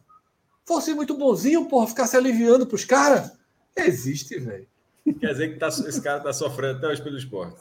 Tá lá, tava lá nervoso. O cara que pede para se apresentar como Daniel estressado, daí tu tira, vice. daí tu tira o Mas, grau de nervosismo. Um abraço, meu velho. Tomara que, cara. que as coisas estejam caminhando bem para você. Faz tempo aí. Tempo que eu tô dizendo é coisa de muito, de mais de 10 anos. Assim, é, é bastante. Eu mesmo tempo. não lembro dele, não, diário. Não foi da minha época. Não, veja só, eu tô, eu tô, eu tô Certamente foi, Cauê. Eu, eu, eu tô na dúvida dele, se o esporte não me ter sido campeão da Copa do Brasil. Eu não tenho Já, certeza ainda. Pô, não. Com certeza, pô, com certeza. Não, não, não, não, não, porque esse cara, esse nível de estresse era pré-Copa do Brasil. eu tenho certeza. Mas ele ganhou a Copa do Brasil junto ali com a turma. Ganhou junto. Daniel. Daniel é um cara muito legal, trabalhou com a gente no diário. Eu lembro, ele fez várias funções, lembrar uma função só dele é bronca. Né? Não, o, é... o crachá dele deve ser um semelhante ao que eu tinha quando eu comecei. Que o meu não era de jornalista, né? O meu era de assistente técnico 2. sério, sério, meu, meu, meu, meu assistente, não é técnico, não é técnico 2 ainda, então é série B. Aí até, então, assim, a galera colocando, em algum momento virou de repórter, mas mesmo foi o meu pelo crachado diário. Uma função lá, e o dele certamente não era diferente disso, não. E aí eu tenho mais dois abraços para mandar, e eu deixo eles, eles juntos, porque eu acho que eles juntos simbolizam é, de forma até especial, tá? Eu confesso que eu fiquei um pouco um pouco emocionado com o primeiro deles, tá? Mas eu, eu deixo aqui que é o seguinte: são dois abraços. Um para Paulo Camarote, tá? Encontrei com ele ali perto da lojinha do esporte, no café, pouco antes do jogo. E o segundo para Gabriel, né? Joinha, né? Filho de minha Joinha, que é o filho de, de Tiago. E os dois, pô, duas gerações assim, bem diferentes e que acompanham pô, o nosso, o nosso canal aqui no YouTube. Acompanha. Eu encontrei o Thiago, falei com ele. Ganhão sabe. Ganhão sabe. Não, ele, ele mandou uma mensagem para mim e fez: Meu filho tá puta aqui, porque eu não disse. Eu, só depois eu, eu dei o toque ali que tu era do, do podcast do YouTube. Ele tá rentado, quer falar contigo. Aí no final, a gente reencontrou e falou. É nova geração, pô. Nova geração é YouTube. Mas. E Paulo, velho? Paulo viu Manga jogar, pô. Paulo viu Bittencourt jogar. E assiste todos os nossos programas, pô. Uhum. Todos os nossos programas. E detalhe, viu? Paulo, ele chegou assim, meu irmão, eu assisto tudo, tu e Cássio é uma cada briga da porra, não sei o quê. Eu disse, é, a última durou dois dias, acabou, continuou. E aí, mas aí, mas Paulo, Paulo, tem uma coisa que ele assim, ele viu, ele viu em mim o cara que ele poderia desabafar uma coisa que poucos podem na Ilha do Retiro. Que é esculhambar Magrão. E esculhambou Magrão, meu irmão. Ele começou. Manga foi mais goleiro que Magrão. Eu disse, é, pô, época é diferente, que era dia do goleiro, né? Então tinha pauta ali no dia do goleiro. Cujo, tinha exposição. Cujo dia é homenagem, é, homenagem à manga, né? né? De, e tinha uma exposição. Eu estava na última mesa do café, e a última mesa do café é na porta da loja. Né? E ele foi na loja ver a exposição das camisas de goleiro do esporte, que estava lá. É, e ele né, falou de manga disse: ó, são dois tempos diferentes, né? Magrão tem uma história muito grande. Ele é, porra, mas é difícil, assim, porque Magrão é, não foi melhor que Bosco, por exemplo. Eu disse, é, mas tecnicamente talvez não, eu tenho muitas críticas, mas são 10 anos, foram muitos anos, o cara que mais vestiu a camisa do esporte, é importante. Danilo Fernandes em 2015 foi muito mais goleiro. Foi, foi. Realmente aquele ano de 2015 foi especial. Veja, veja só, até agora, Paulo Camarote, eu tenho uma. Vai, continue. Vê a última carta, isso eu tive que. Dessa daí eu tive que intervir. Ele é outra coisa. Foi reserva de Maisena no Fortaleza. E Maisena é mais goleiro esse aí.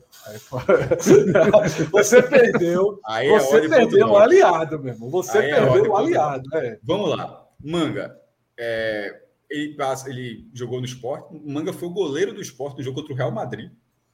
Assim, o esporte jogou contra o Real Madrid, que era bicampeão da Europa. Jogo, primeiro jogo da história do Santiago Bernabéu com iluminação. Acho que 70 mil pessoas. Tinha até fotos aí na internet desse jogo lotado lá, o Santiago.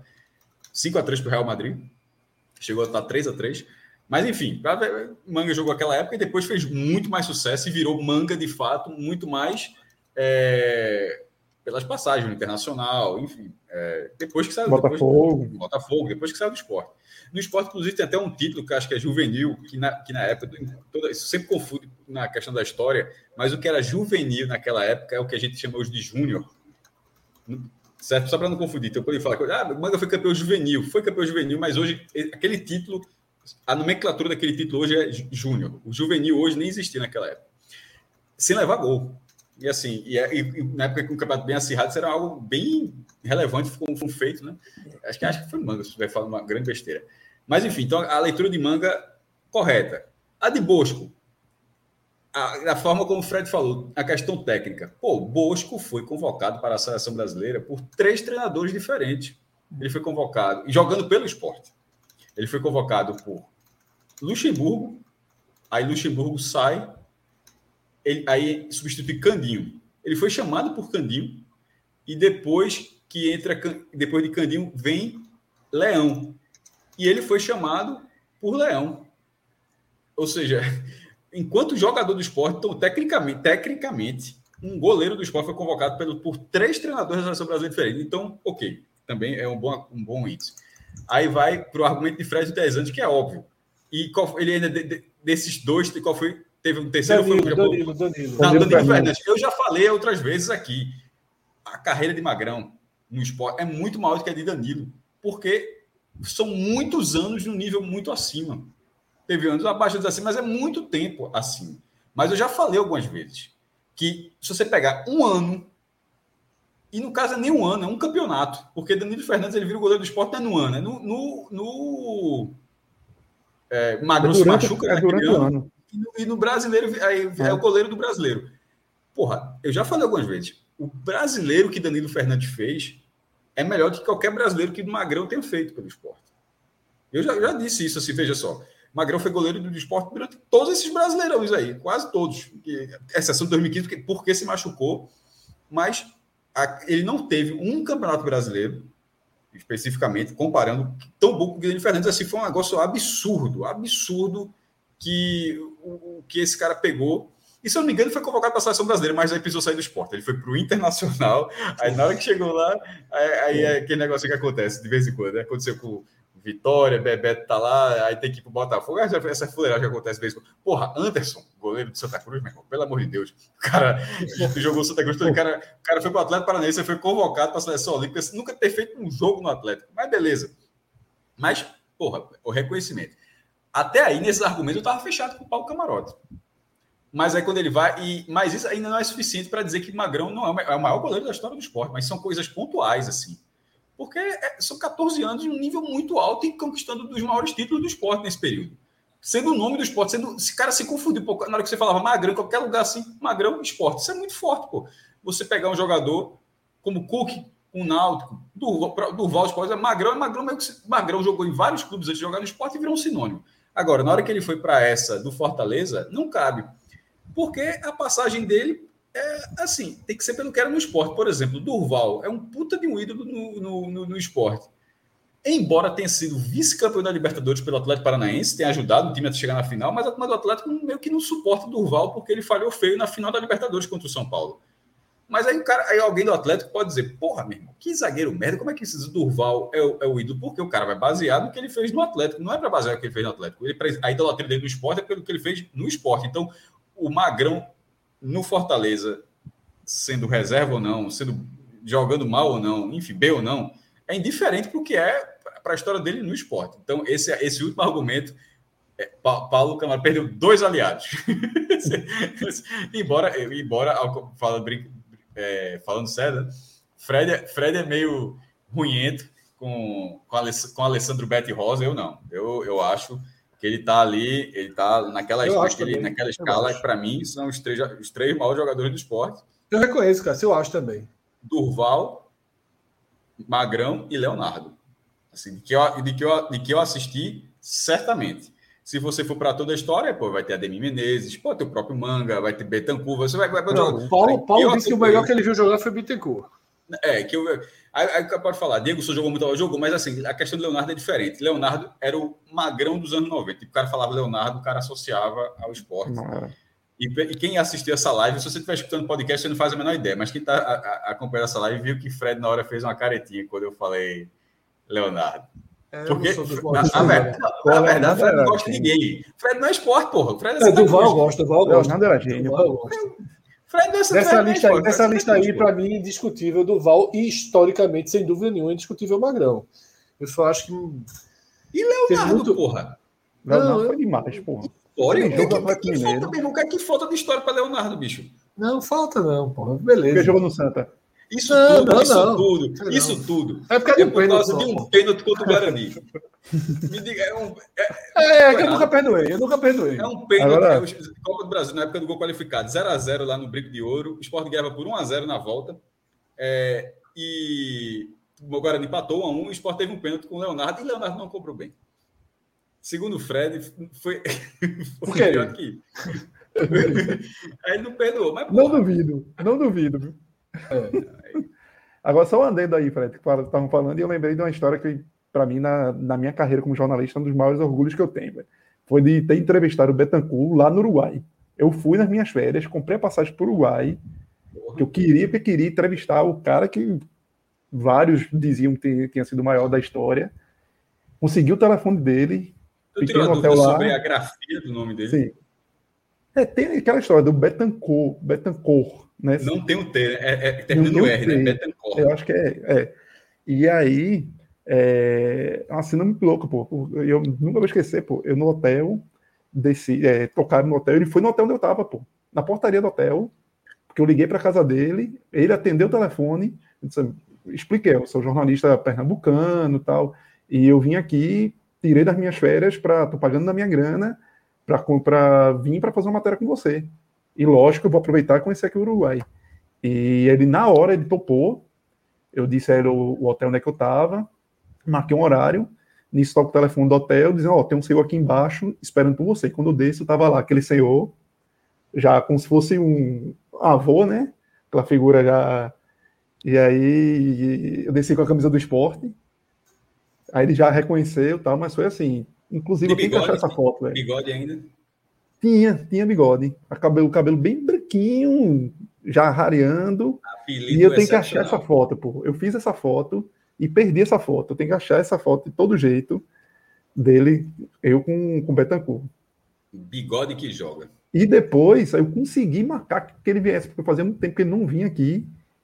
Aí ele, pô, consiga para eu ir lá pro, pro Recife, quero muito conhecer. E deu, deu certo, para que um ano depois ele, ele veio aqui, eu acho que a convite de, do irmão de, de Fernando Bivar, que na época cuidava daquela sala de troféus, do esporte. Não, Fernando Bivar era o cara, né? É, tipo, Fernando Bivar era o irmão de Luciano e Milton. Sim, o irmão que, que cuidava lá do, Isso, da sala era mais velho que eles, inclusive. Isso. E que organizou essa vinda de Betancourt aqui, que foi logo depois, acho dois, três anos depois, Betancourt faleceu.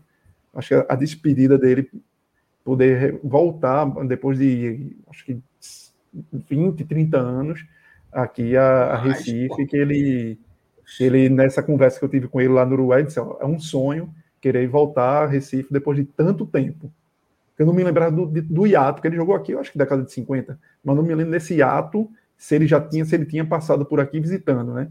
Mas fazia muito tempo que ele, que ele não vinha. E ele foi, foi tio de um jogador da seleção do Uruguai, Lembo, zagueiro Lembo, que foi da seleção do, do Uruguai também muito tempo, da Inter de Milão. Cauê. Na época, Lembo estava jogando. É, Estevam pergunta se essa entrevista está disponível em algum lugar. Fred, eu tentei até já procurar, foi na Folha de Pernambuco na época, e aí muitas das coisas da Folha de Pernambuco, porque isso é anos 2000, né? Eu acho que isso foi 2006, 2007. Bicho, procura a data, porque se tiver a data precisa. Na data eu tem... consigo até. Não, porque se tiver no acervo da Folha, porque se, se tiver no acervo da Folha, ótimo, mas se não tiver, é, o, o, arquivo do, o arquivo do Estado, que fica na Rua do Imperador. Inclusive, foi lá onde eu fui na reta final do, do livro, e do livro que eu fiz com o André, e tem vários lugares assim. É, não, não, não, não existem vários lugares, existem alguns lugares. Outra é a fundagem, lá já perto da BR já, que é por microfilme, mas por papel mesmo, tem ali na, nesse acervo, e lá Pô, tu pode, se tiver o dia, chega lá, tira uma foto, Veja, tá resolvido. Essa viagem, lembrando aqui, porque foi um ano de eleição e porque depois eu passei em Porto Alegre. E aí, certeza que eu fui em setembro de 2008. Então, a matéria deve ter entrado outubro de 2008, por aí. Foi quando eu voltei ah, de férias. É mais fácil ainda, pô, porque os livros são livros enormes, dessa grossura aqui. Aí que vai tipo, ter 15 dias cada livro. Aí tu passa lá, não é esse não. Aí tu solicita mais o livro, troca. E tu, meu irmão, em meia hora se, se tu. Não, e eu sei que foi no domingo, porque era numa sessão que eu tinha lá no, no na Folha, que era é, o Cadê Você? Então, com certeza foi no domingo. Então é mais fácil até de, de saber, assim, de chegar nessa edição, né? Isso. É. Só, Agora só, vou... última, última coisa, só sobre tá. esses negócios, já que falou de arquivo dessa foto. Última coisa mesmo, para ver como salva. Quando eu estava fazendo o livro, eu, antes de lá, quando eu fui lá, é porque tem algumas lacunas, porque eu já tinha, como eu estava dentro do diário, eu tinha, eu tinha acesso ao acervo, do próprio diário tem o seu acervo, tá? Aí eu precisava do acervo de Jornal do Comércio, eu pedi o Jornal do Comércio e tal, mas dentro do diário eu resolvia. E na, na, na reta, quem tem um algumas pessoas têm um livro, na reta final tem a ficha dos jogos, porque não é tão fácil encontrar a ficha dos jogos daquela época e tal. E o Esporte Criciúma é, não tinha no, no dia. Não, não, tinha no acervo do diário, tava, algumas páginas se, per, se perdem, enfim, ruim e tal, ilegível. Não tinha. Aí eu fui lá nesse acervo, a página estava arrancada. Ne, não, não, não é a edição, não. É a, é a, a, página onde tinha essa ficha. Tipo, jogo está lá no caderno A23, ou seja, a página 23 do caderno A. Tum, tum, tum, não, a página 23 rasgada. Risco, a galera é foda, mesmo. Aí eu pedi o Jornal do Comércio e já preocupado, porque já não tinha o diário. Não tinha o Jornal do Comércio do Jornal do Comércio, não tinha o diário no diário e não tinha o diário no acervo. Aí, tipo, se não tiver o JC aqui, aí eu vou arrumar um problema para ligar para a Criciúma, ver como é coisa. Aí eu fui no mesmo, eu eu fui no JC assim, passando devagar, velho. Tum, tum, até podia não ter a cobertura, o diário era bem, maior do que o JC nessa época. A, a até questão de cobertura, o JC não ter. Quando eu tinha fichinha lá, mesmo, para resolver, eu disse, porra você completar remissões assim, é, é, algo muito importante. Assim, porra, é menos um problema na vida. Aí, tinha a ficha lá para resolver. Esporte Criciúma, acho que foi o jogo. Acho que foi esse jogo. Então Pronto. vamos de Bettencourt para Bill. Vamos para voltar. Revirando Por enquanto a conta é 92 a 2, viu? Em número de gols. vamos lá. O esporte fez sua parte, tá? Indiscutivelmente ele fez sua parte, consegue a segunda vitória em casa na Série B, tá ali no G4, é o terceiro colocado, né? Mesmo mesma pontuação da Chape, né? Mas com gols, saldo de gols menor, atrás do Bahia que tem 10 pontos.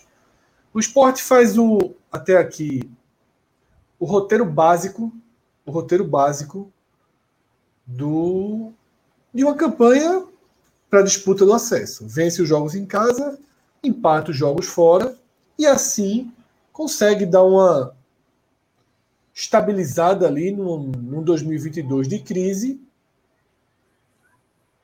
e tem resultados né, para pensar numa série, no retorno à Série A. Vai ser difícil, como eu falei no programa de ontem no Raiz, é uma Série B disputada palmo a palmo, é uma Série B onde os pontos flutuam dentro dos jogos. Eu acho que a gente viu na Ilha do Retiro mais uma partida que deu esporte, né? poderia ter sido empate. E até pelo começo do jogo, o Ituano perdeu chances claras, poderia ter, ter dado o Ituano. A gente estava comentando há pouco aqui sobre o roteiro de Londrina, de Cruzeiro e Londrina, né? O, Londrina fez um gol, o VAR ali no ajuste, né? Anulou o gol do Londrina e minutos depois o goleiro do Londrina tropeça na bola e entrega um gol para o Cruzeiro. Então são jogos em que estão sendo disputados ali. O ponto está flutuando, pode ser de qualquer um, e nesse cenário, no equilíbrio, o esporte está conseguindo extrair o que dá para extrair de um time limitado. Fred, tá? então, não seria loucura até o esporte ter quatro pontos hoje e está na décima colocação. Não seria, não seria. Não seria. Jogou para quatro, jogou para dez, jogou para oito. Você tem várias, porque aquele pênalti de Búfalo foi muito pênalti também. Guarani. Exato. Então poderia ter 10, poderia. É como eu falei, os pontos estão flutuando. Então, Cauê, já que você começou, eu queria a tua análise, tá?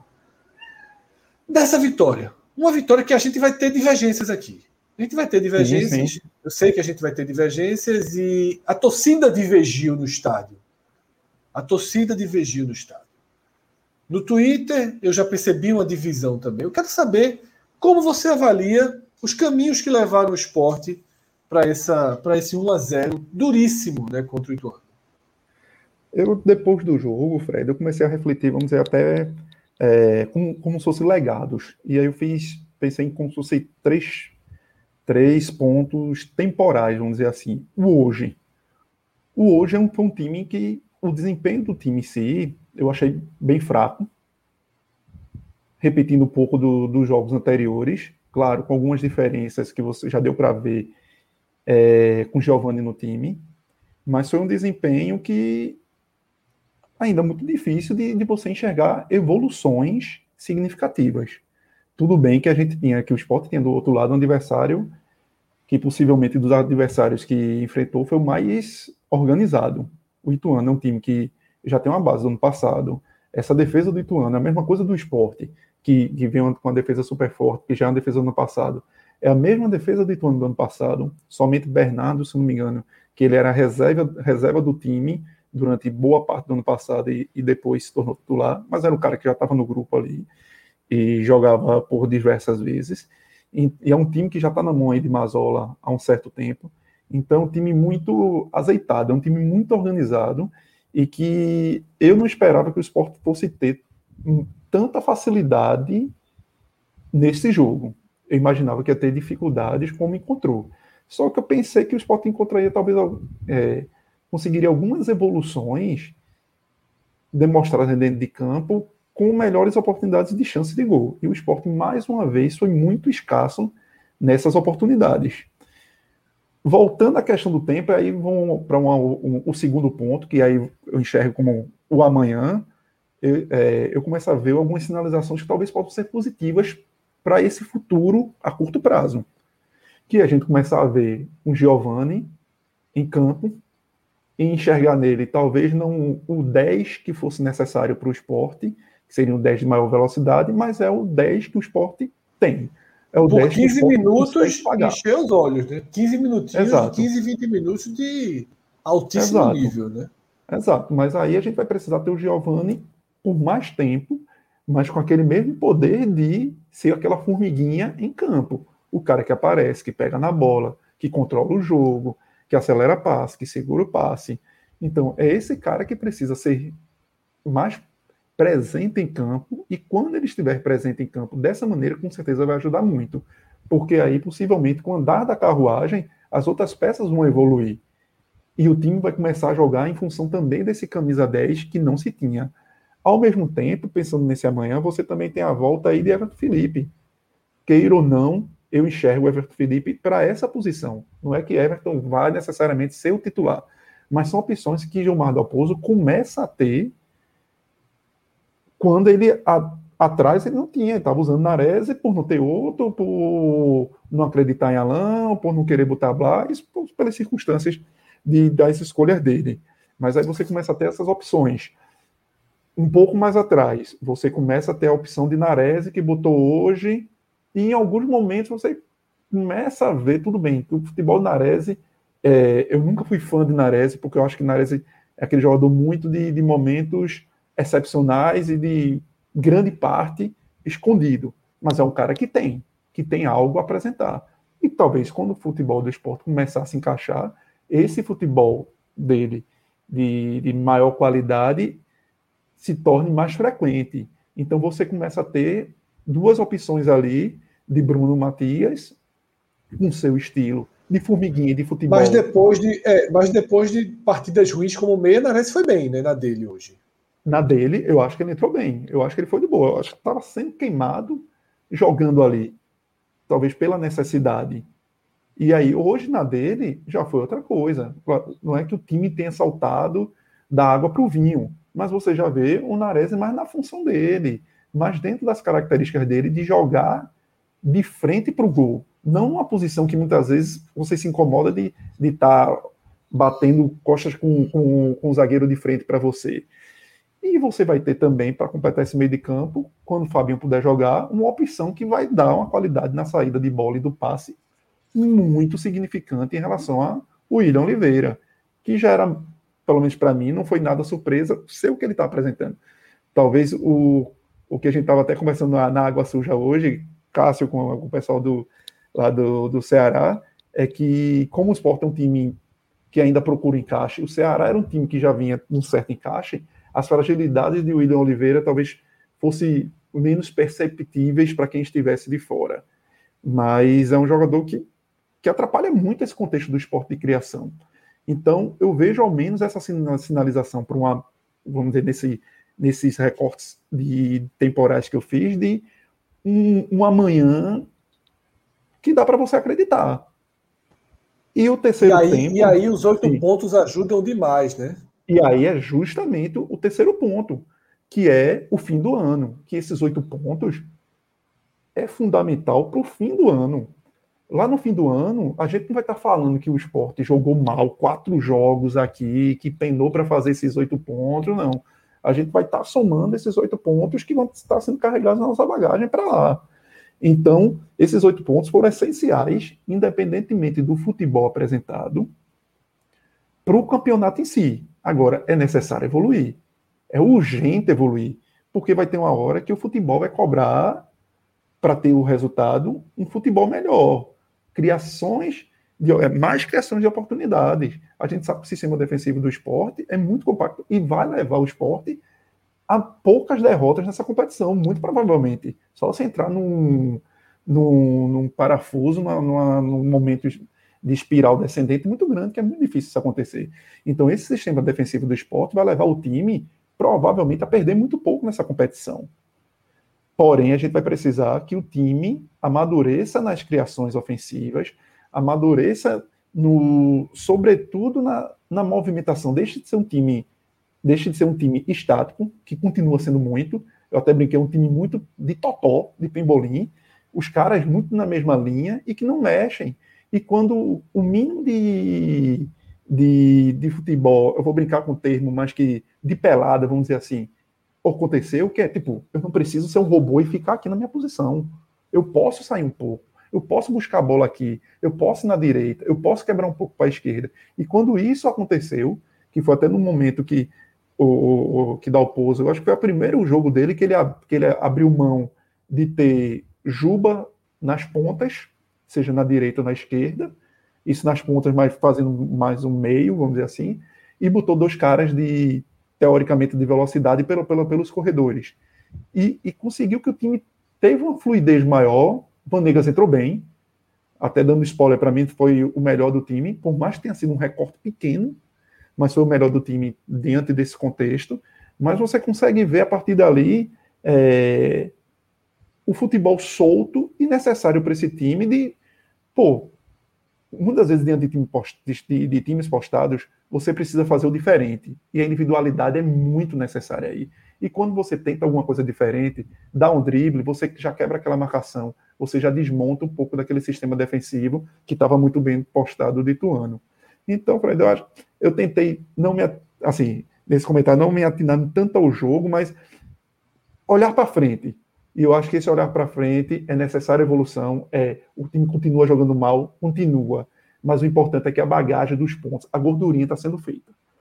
E isso é importante até para que Dalpozo consiga, de alguma forma, se blindar das críticas que são merecidas, que é necessário se cobrar a evolução do time, mas que também a gente não pode também jogar completamente o trabalho no lixo, porque os outros os oito pontos estão aí. Poderiam ser quatro, são oito, como poderia ser dez mas é necessário evoluir. E as peças estão chegando, ele vai começar a ter mais opções de, de jogadores para poder usar, e até nisso acaba um pouco as muletas dele também de, de cobrança. Ele vai precisar realmente mostrar uma, uma evolução para esse time também render mais.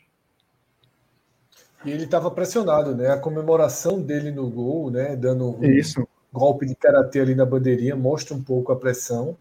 Você né, sabe, né? Ele. Cara e... sabe, né? Sabe, sabe? A escalação, a escalação, é, a escalação representou um pouco de pressão, foi. né? Ele fez é, correções fez um ali. Simples. Ele foi pelo senso comum, né? O senso comum pesou. Foi. O senso comum pesou. Foi. Né? Foi. Mas a escalação. É, mexeu bem. Ah, mexeu fala, bem, fala. dentro do possível. Mexeu bem. Até nessa mudança de Juba, que eu acho é, até um, um pouco fora do óbvio dele, do que ele vinha fazendo.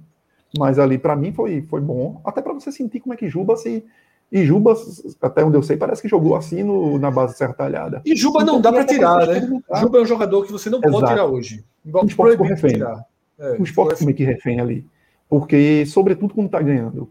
Porque, quando tá, desculpa, quando tá, quando tá necessário, é, na necessidade de fazer um gol. Porque pode sair um chute e o cara fazer um gol. Então o esporte tá refém dele. Eu dou então, exemplo. Nisso foi bom sentir isso daí. Eu dou exemplo de, de esporte CRB. Eu comentei com o Celso, eu disse, Celso, eu tirava a Juba. Aí Juba foi lá, puf, fez é. o terceiro gol. Na final da Copa do Nordeste, jogo de ida, Celso, e aí a gente falou, porra, tá vendo? teve uma lição aí, hoje não dá para tirar a Juba. Aí, final da Copa do Nordeste, Celso para mim disse eu tirava a Juba. Aí Juba foi lá, cruza a bola que, que Mano, é. faz o gol e ficou duas vezes a lição que não dá para tirar a Juba e hoje não dá para tirar a Juba, tá? Então, realmente, aquele momento ali no meio, eu, eu até me surpreendi. Porque, em tese, quando ele fez a mudança, eu disse, vai sair Juba. Né? Mas, é, rapidamente, Giovanni já tinha encostado ali, ele, ele opta né, por Juba no meio. Mas, enfim, eu vou trazer agora a análise de Cássio, depois a gente aprofunda alguns pontos, algumas escolhas e até mais sobre Dalpozo, mas eu queria a avaliação de Cássio desse 1 a 0 que assim, Cássio, é, todo mundo sabe que o esporte não jogou um grande futebol. Isso aí não tem ninguém que vai dizer que o esporte, ó, oh, como jogou várias chances.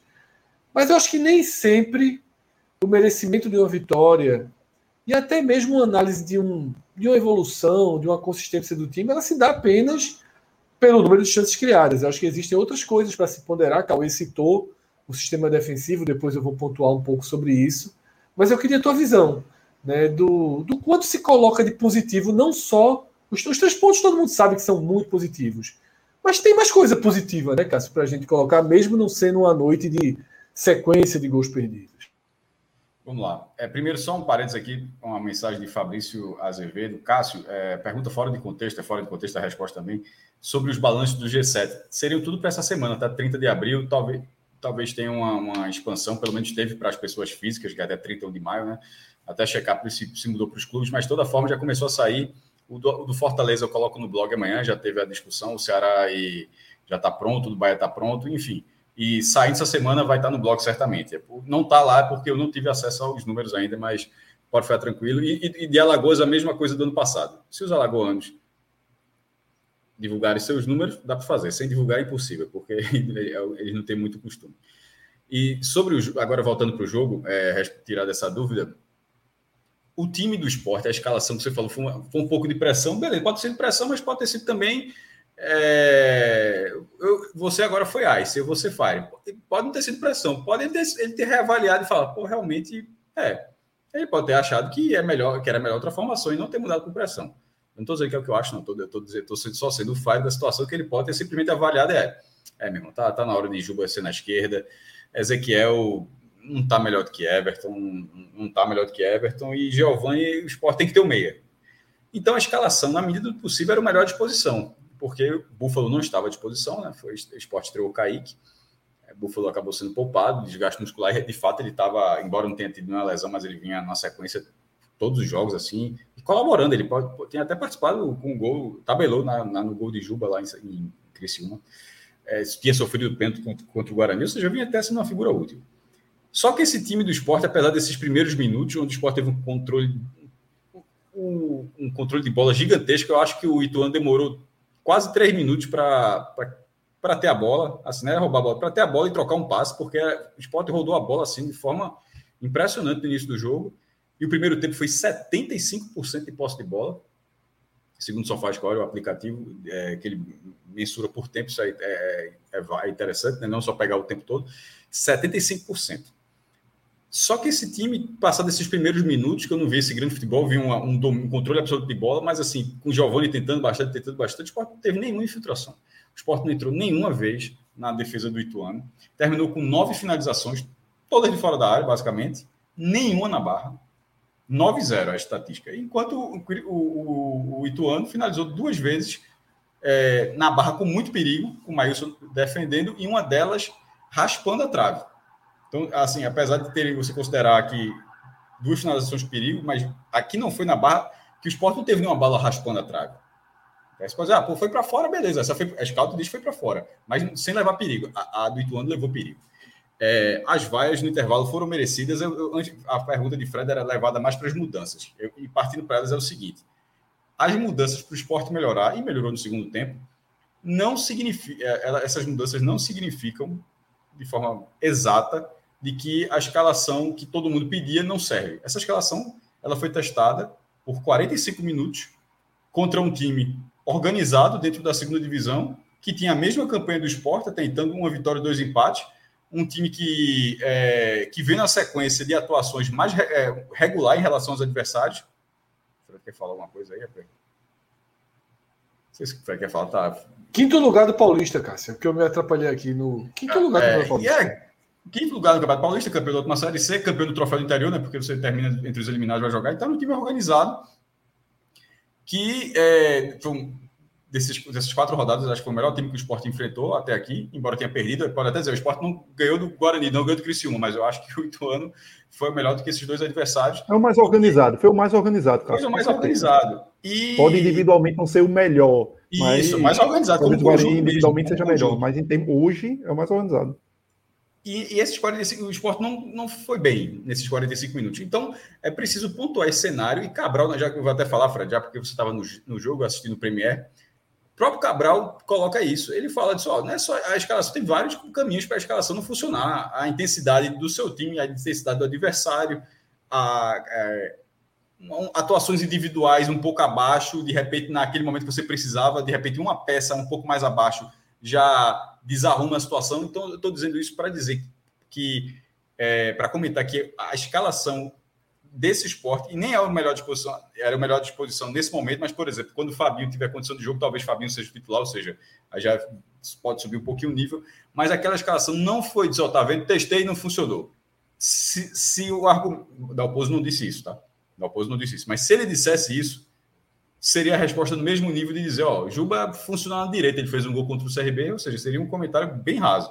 Então, se você der um pouco de profundidade e análise, você diz: ó, não funcionou, não funcionou. Mas, tecnicamente, aquilo ali é perto do que o esporte poderia oferecer.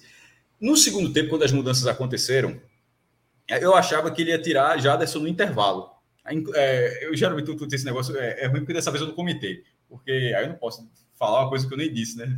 Não tenho como provar, mas geralmente eu digo, ó, pô, eu tiraria esse, esse, jogador, colocaria outro, mas eu, eu, tinha pensado no intervalo, pô, eu tiraria Jadson, não era nem para colocar Bill, inclusive, era para colocar Everton Felipe, já que Everton Felipe tinha sido, tinha sido relacionado, já estava liberado, mas teria tirado o Jaderson que estava mal, e ele demorou um pouco mais para tirar, é, mas fez, fez as alterações, e o esporte foi melhorando, inclusive Dalpozo, Dalpozo nas, nessa, nas alterações que ele costuma fazer, ele tem um índice de acerto melhor.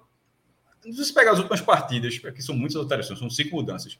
Ele costuma, mesmo com o, esporte, com o elenco do esporte tem tantas carências, ele costuma acertar, vem, ele costuma acertar mais em quem mais do que errar. A, a, a bronca é que ele não está conseguindo colocar o primeiro time para render, né? Ou seja, ele, ele tá, o esporte está tendo sempre que melhorar. Melhorou no segundo tempo contra o Criciúma, melhorou no segundo tempo contra o Aliás, por toda a ordem, melhorou no segundo tempo contra o Sampaio, melhorou no segundo tempo contra o Guarani, melhorou no segundo tempo contra o Criciúma e melhorou no segundo tempo contra o Ituano. Porra, o esporte precisa jogar bem no primeiro tempo também. Assim, tá claro que, que, que o time que começa a partida não está conseguindo ter um bom desempenho. É... O esporte não fez gol ainda no primeiro tempo, tá? E, e, e ele pelo menos está conseguindo ajeitar. Bronca é se ele conseguisse, se ele piorasse. Das cinco alterações que ele fez nessa partida, nessas mudanças, só uma eu não gostei, que foi a de Chico no lugar de Rodrigão. Ali foi dar o pouso na essência. E, é, e, e, na essência do pior sentido possível sobre o trabalho do Alpozo. É, o Ituano não estava próximo à barra do esporte. Aquilo ali foi simplesmente. Ele, ele, ele, ele, ele simplesmente enxergou que isso iria acontecer, que o Ituano ia ficar na cola da defesa do esporte, da área, da área do esporte, e que era melhor ter três zagueiros. Só que isso só aconteceu porque ele permitiu isso. Pô, assim, poderia ter sido Blas, poderia ter sido outro volante. Assim, na hora que, que entrou, que ele colocou o zagueiro, achei assim, naquela situação não estava tendo um volume de jogo do Ituano para que, que você precisasse colocar mais um terceiro homem na área para quebrar. Ah, eu, eu acho que não funcionou, tá? E querendo ou não, a melhor oportunidade que o Ituano teve no jogo, ah, mas é só coincidência, a melhor oportunidade que o Ituano teve no jogo foi justamente quando o Sport estava com três zagueiros. Mas é só coincidência, que foi um chute ali aos 47. Um, já um, um, posicionamento, porque já um posicionamento mudava, já era Everton e Bill, um lançamento. Ou seja, mesmo com três zagueiros, nenhum zagueiro estava no lance, era Bill, Bill e Everton, o jogador do, do Ituano dominou a bola, bateu cruzado e Maílson fez uma boa defesa. É, então, assim, eu acho que Dalpoço errou feio nessa, mas acabou não, não mudando o resultado. Nas outras ele acertou.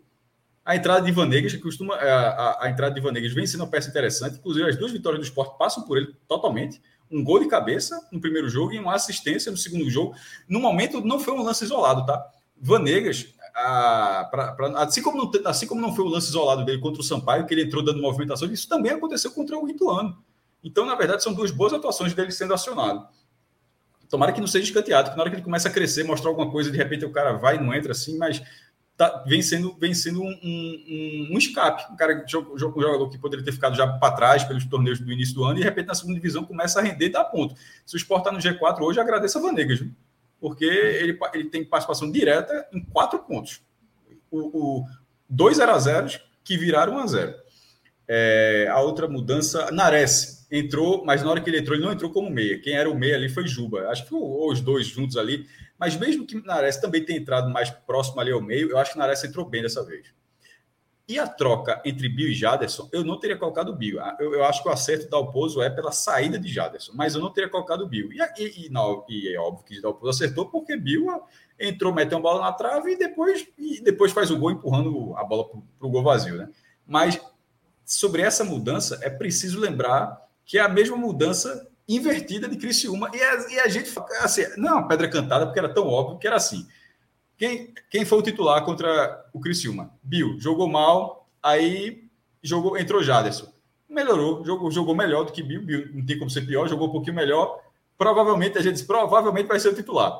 Aí vai acontecer o quê? Ele provavelmente vai ser o titular, não vai ter uma atuação tão boa e vai ser substituído por um outro nome, que a, a, imaginava que a fila fosse andar. Aí foi quase 100% de acerto, porque ele, isso aconteceu, ele começou, não rendeu, só que a fila não andou. A fila, na verdade, foi uma, foi uma roda, né?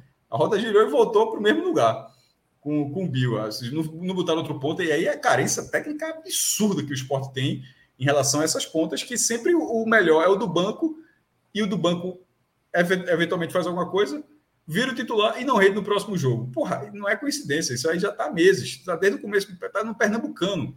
Nos primeiros jogos até já fez algumas boas partidas, mas depois foi caindo em produção de uma forma geral e, vem, sendo isso. Enfim, eu, é, só ainda sobre dado, eu tinha falado de 75% de posse no primeiro tempo. Né? No segundo tempo foi 53%, porque foi um jogo mais equilibrado, mas ao mesmo tempo que foi um jogo mais equilibrado, foi um jogo onde o esporte pisou na área. Porque o, o, o chute na trave é na entrada da área, o gol é dentro da área, a, uma outra jogada que é um chute raspando que acho que ninguém chega foi dentro da área. Então o esporte quando conseguiu entrar o gol impedido, área, né? O gol impedido. Gol impedido, que é, no, que é, é, o rebote da bola na trave. É. E isso não aconteceu em nenhum momento do, do primeiro, do, do, primeiro tempo. E por que isso aconteceu? Foi uma, uma revolução tática? Não. Foram as peças, foi, foram as peças. É, a troca de. O esporte não teve uma grande mudança tática assim, para o segundo tempo, mas acho que tecnicamente as peças que entraram melhoraram bastante o time. E assim, na segunda divisão não vai sair muito disso, como o Fred vem batendo na tecla da janela até a 19 rodada vai ser assim. O time é esse. Ponto final. O time é, não, é essa, é essa carência de ponta, mas ao mesmo tempo tem algumas soluções aqui e ali que dá para ajustar. E no final das contas, eu até uma coisa que Cauê falou, até para encerrar esse, esse comentário, eu coloquei no blog, no blog também, que é assim: é, se o esporte estivesse muito bem, ó, fez um, um entre aspas, uma pré-temporada muito boa, juntando parafraseando Luca Laprovítera, Pernambucano e Copa do Nordeste fez uma, pré-temporada muito boa e chegou para brigar muito forte na segunda divisão. Se fosse com essa característica e, e, e dissesse que na, nas quatro primeiras rodadas teria oito pontos, estava bom. Eu, eu, eu, estaria satisfeito com esses oito pontos nas quatro primeiras rodadas, mesmo que se o esporte estivesse bem preparado num esporte que foi visto a Copa do Nordeste, depois cai para o Salgueiro, entra com o treinador assim, jogador lesionado, gente para ser contratada, com carência aqui ali. Desse jeito, tá com essa campanha, significa que.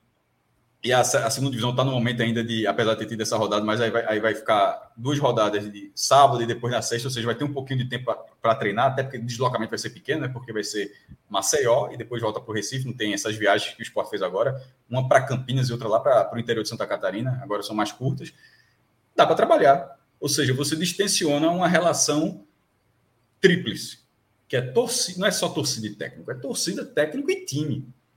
Porque a, a relação entre torcida e time estava começando a voltar ao que era daquela pressão, porque a Copa do Nordeste ela, ela, ela, ela apazigou e ficou só focada no técnico. Mas aí tem o, o, time tem alguns elementos que fazem essa relação ser conflituosa. Então, nesse momento, essa campanha ela dá um lastro para que a, o, o, time, time treinador e time comissão técnica possam trabalhar um pouco melhor, porque é o que tem, e a campanha vem mostrando que o que tem é suficiente para pontuar. Porque vão ter times melhores que o Ituano, vão ter times melhores que o Ituano, mas vai ter muito time pior do que o Ituano também. E contra o Ituano, o Sport conseguiu vencer, e, e, e sem ser um resultado absurdo, apesar de ter sido alcançado no final, mas é um resultado que você fala, pô, que ele foi merecido. Se era para sair um vencedor assim pelo, pelo jogo todo, acho que dá para imaginar que seria o esporte. E vão ter times bem piores do que o Ituano daqui para frente. Então, assim, dá para ser competitivo como a gente imaginava que seria. Agora que faltam algumas coisinhas ainda para ficar realmente trilhando assim o acesso, falta. Vamos lá, tá? Eu vou iniciar o comentário a partir de um ponto que Cauê trouxe e que eu acho que, como eu tinha feito a pergunta Cássio, né? minha pergunta Cássio tinha sido o foco no que, no que deixa de positivo, porque às vezes, é, ah, o time não criou muito, o time jogou mal, a vitória, só a vitória foi positiva. Existe uma, essa leitura, ela, ela aconteceu para algumas pessoas hoje. Não foi o caso aqui. Para algumas pessoas, essa leitura, ó, jogou porra nenhuma, tá? Mas foi lá, arrumou um gol, passa, é o que vale. Eu acho que não é bem assim. Não criar chances de gol não significa jogou porra nenhuma. Eu acho que o esporte tem alguns méritos, tá? Eu acho que o esporte tem alguns méritos é, dentro da partida e dentro até da campanha. O primeiro deles, ele foi citado por Cauê, né? e foi citado quando o Cauê diz: com o sistema defensivo que o esporte tem, Cauê citou da seguinte forma: com o sistema defensivo que o esporte tem, a tendência, evitando espiral negativo, é que o time perca poucos jogos. É que o time leve poucos gols. O esporte, em quatro partidas, levou um gol que foi absolutamente acidental. Um chute muito de longe e uma falha é, é, terrível né, de Maílson. Um lance isolado, acidental, fora do contexto. Esse é, é o ponto forte do time do esporte. Mas para esse ponto forte ele conseguir ser balizador de uma campanha segura e de partidas seguras, eu vou citar uma outra característica que eu considero positiva do time nesse jogo de hoje. O esporte teve enorme dificuldade de criação. Óbvio. O esporte fez substituições para tentar melhorar essa dificuldade de criação e melhorou muito pouco. Mas em nenhum momento o gol do esporte sai já na reta final do segundo tempo, mas em nenhum momento o esporte enlouqueceu em campo. Em nenhum momento o esporte foi um time irresponsável em campo.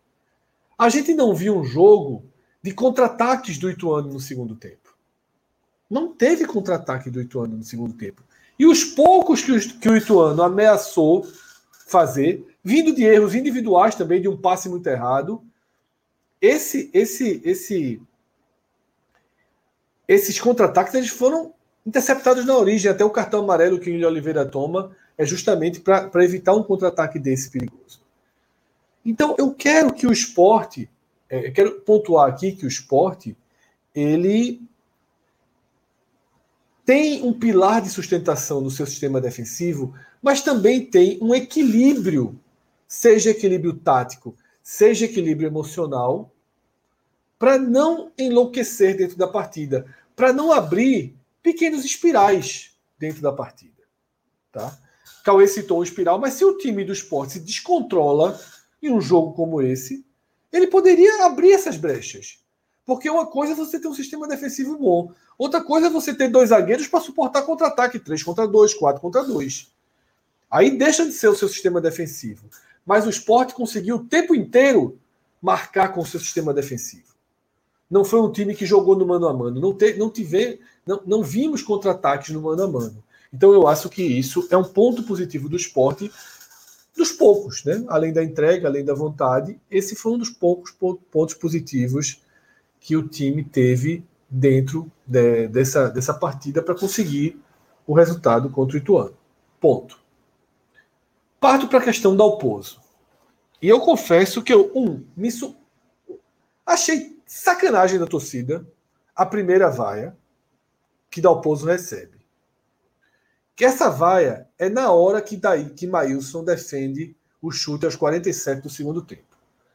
É aquela bola que é um erro absurdo de Everton, né? o pior em campo disparado hoje, assim. E já é um spoiler que a gente deixa, uma atuação assustadora de Everton. Tá? Mal em tudo que fez, nos dois setores do campo. Everton deixa a bola passar, permite ao Ituano uma finalização perigosíssima e uma grande defesa de Maílson. A torcida começa a chamá-lo de burro, tá? Naquele momento, por conta, naturalmente, fazendo uma relação direta da saída de Rodrigão. Porém, quando da saída de Rodrigão, não teve o grito de burro. Tá? Não houve nenhum, nenhuma reação negativa no estádio. Não houve nenhuma reação negativa no estádio na hora da substituição, que foi aos 45 do segundo tempo. A reação vem porque acontece uma chance de gol. E uma chance de gol, para mim, muito por conta, uma bola é, é, cruzada de uma invertida da direita para a esquerda e que Everton deixa o jogador né, completamente livre. O jogo acaba dois minutos depois, sem mais nada, né? não teve nenhuma outra grande pressão do Ituano. E o treinador sai de campo aos gritos de burro por parte da torcida, mas ecoou. Né? Não era a torcida inteira, mas ecoou. E eu achei, primeiro, a sacanagem, porque se é para gritar burro, grita na hora da substituição. Né? Grita na hora da substituição. Segundo, que eu não vi relação né, no, nessa, nesse aumento de pressão do Ituano por conta da saída de Rodrigão porque uma coisa é teoria. Ah, Rodrigão prende os atacantes. Outra coisa é que a Rodrigão não tinha condição de jogo há pelo menos 10 minutos. Ele não conseguia acompanhar o básico da saída de bola. Né? E eu no estádio, eu até brinquei, estava é, conversando o jogo, tinha um amigo ao lado, e eu comentei o seguinte: quando o esporte fez o gol, eu disse, eu tirava agora Rodrigão e botava Fábio Alemão. Quando o esporte fez o gol, o Ituano não tinha nem batido o centro. Eu disse, eu tirava agora Rodrigão e colocava Fábio Alemão. É, e só tinha uma substituição a fazer nesse momento. E a substituição lógica, natural, que faz em todos os jogos, era Ronaldo no lugar de William. Ainda mais porque o William estava com cartão amarelo. Eu achava que seria essa a substituição, mas eu disse: olha, é, eu iria com, com, com o terceiro zagueiro para essa reta final, deixaria o William e iria com o terceiro zagueiro. Quem estava ao meu lado comentou o seguinte: velho, se ele tira Rodrigão e leva o gol, a torcida não perdoa de jeito nenhum. E eu concordei, eu disse: essa é a realidade. Ele está numa situação que ele não pode tirar.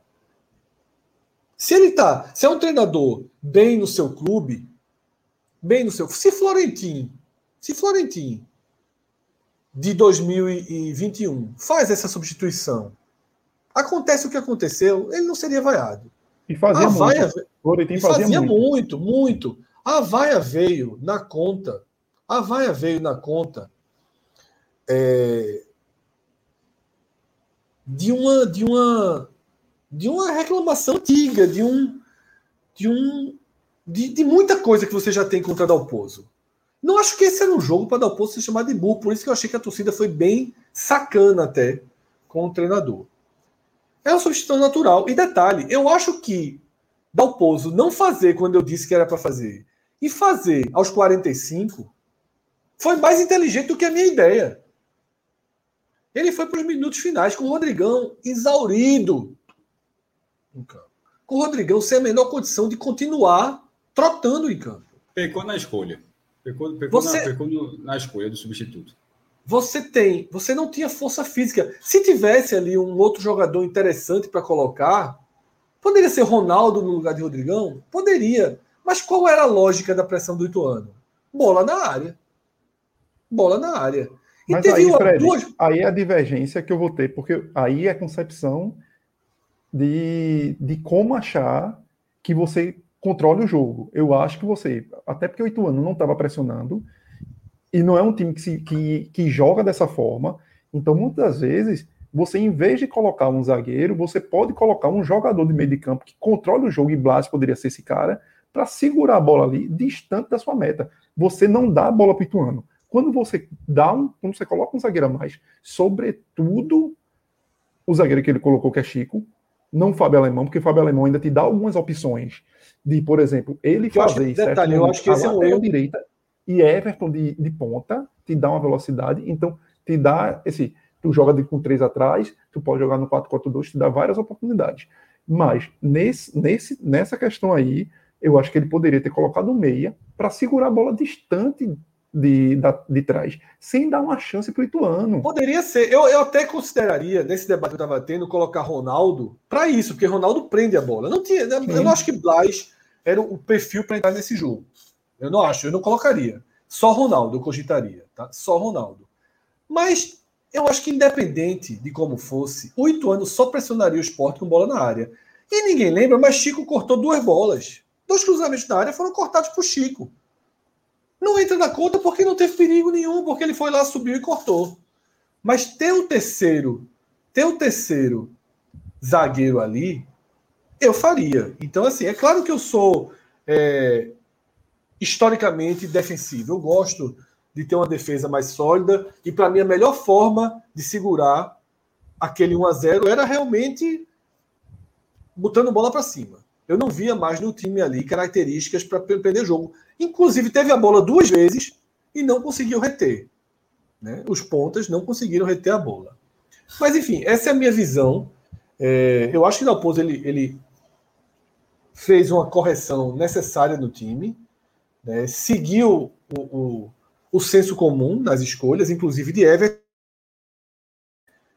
E talvez ele até tivesse certo sobre Everton, né? Porque foi uma partida pavorosa, né, do lateral direito, que eu gosto muito, que eu gosto muito. Ele não vinha, veja só, não sei se não, ele não estava certo não. É isso que eu estou falando. Everton não tinha tido uma atuação dessa nas, nas últimas vezes que foi, em que foi acionado. Verdade, Mas às vezes é treino, né? Às vezes é treino, a gente não está no dia a dia, sim. né? Porque a explicação que ele deu foi que sim, no mas treino a avaliando estava mais. Pô, mas a gente já teve esse debate, inclusive, e a gente meio que chegou ao consenso, beleza, que os treinos acontecem, mas o treino, treino de jogo é jogo. Dentro dos jogos, a opinião dele sobre Everton não se justificava, porque Everton vinha entrando bem. Então não interessa se Everton está treinando tão mal assim, porque nos jogos, isso, infelizmente, para essa visão, ele vinha jogando bem. Então, assim, essa atuação de Everton, é, ela pode até justificar essa visão do Alpozo, mas só por hoje, porque os jogos anteriores, isso não aconteceu. Só se, Everton. Só se ele tem alguma informação a mais, e lógico, dentro do grupo, é. o cara não pode passar, o cara está com algum problema ah, em casa, família, sei lá. Acontece. Mas é, é, que a gente até e aí você assim, preserva. Assim, é, mas e aí não tem como saber. Mas aí, aí, e nesse caso a gente é meio que aborda o que tem de conhecimento. Conhecimento é simplesmente uma escolha técnica, tá? Se isso for, pode acontecer, pode, mas sendo por uma escolha técnica, a partir de treina, dos treinos, eu não acho que se justifica, porque a exceção feita hoje, que é, jogou, jogou e não jogou bem, né, como o Fred já falou, ele, ele vinha entrando bem. E Ezequiel não vinha tão bem. Então, assim, não acho que justificava muito essa visão, não. De Dalpozo. É, seja como for, Everton fez uma partida muito ruim, mas é um detalhe. Para mim, Everton é titular contra, contra o CSA. Mesmo tendo jogado mal, eu não mudaria, não. Eu acho que Everton é melhor do que Ezequiel. Eu iria com Everton como titular. Então é isso, sabe? O esporte é um bom time? Não é um bom time. O esporte tem mostrado evolução nos jogos com o Dalpozo? Acho que o esporte não tem mostrado essa evolução toda no jogo do Dalpozo. Mas há uma estabilização. Há uma estabilização. Há um, um, uma competitividade. Há um ganho de competitividade. E eu acho que, por enquanto, é, deve-se entender e deve-se aceitar a realidade técnica frágil tá, da equipe. Porque você tem que pensar o seguinte: esse time jogava mal com o Florentino e não conseguia nenhum resultado. Mudou para Dalpozo. Esse time joga mal com o Dalpozo, melhor do que jogar Florentino e consegue alguns resultados. Então eu acho que, que tem que ter um pouco de paciência, né? Eu não queria Dalpozo treinador do esporte, não queria, não era o nome nem que eu pensei que eu cogitaria. Não acho que é um bom trabalho, mas também não acho um trabalho ruim. O trabalho estava caminhando por um, por um por um rumo perigoso. Tem uma derrota só, pô. É. Tava caminhando por um rumo perigoso, que era o da teimosia. Que era o da teimosia. Tá? Aquele rumo ali. Juba é, é direita, Ezequiel. Tava um rumo perigosíssimo. Porque eu disse: se dá o pouso, seguir essa linha de que eu tô certo, tá todo mundo errado. Num elenco tão pobre, eu falei isso no último, no último programa, um elenco tão pobre tecnicamente, tão com tanta lacuna, nem achei tão pobre tecnicamente para você ver, mas é um elenco com lacunas porque tecnicamente tem jogadores, mas bons zagueiros, né? Falta, falta, falta com características diferentes. Nas pontas, que... é. E aí você já tem tanta, essa, tanta lacuna, Cauê. E você, Juba acertou na ponta esquerda, você vai tirá-lo de lá, tá? Você não pode criar problemas por causa das suas convicções. E eu acho que ele estava indo por esse caminho. Uhum. Mas esse jogo mostra uma correção, tá? Mostra uma correção. Então eu acho que ele tem que ganhar os pontos, tá? Dessa correção. Eu acho que isso é, é importante e, e é interessante, é o justo a fazer, tá? Alguma observação sobre Dalpozo, sobre o jogo, ou já podemos entrar nos, nas análises individuais? Podemos seguir.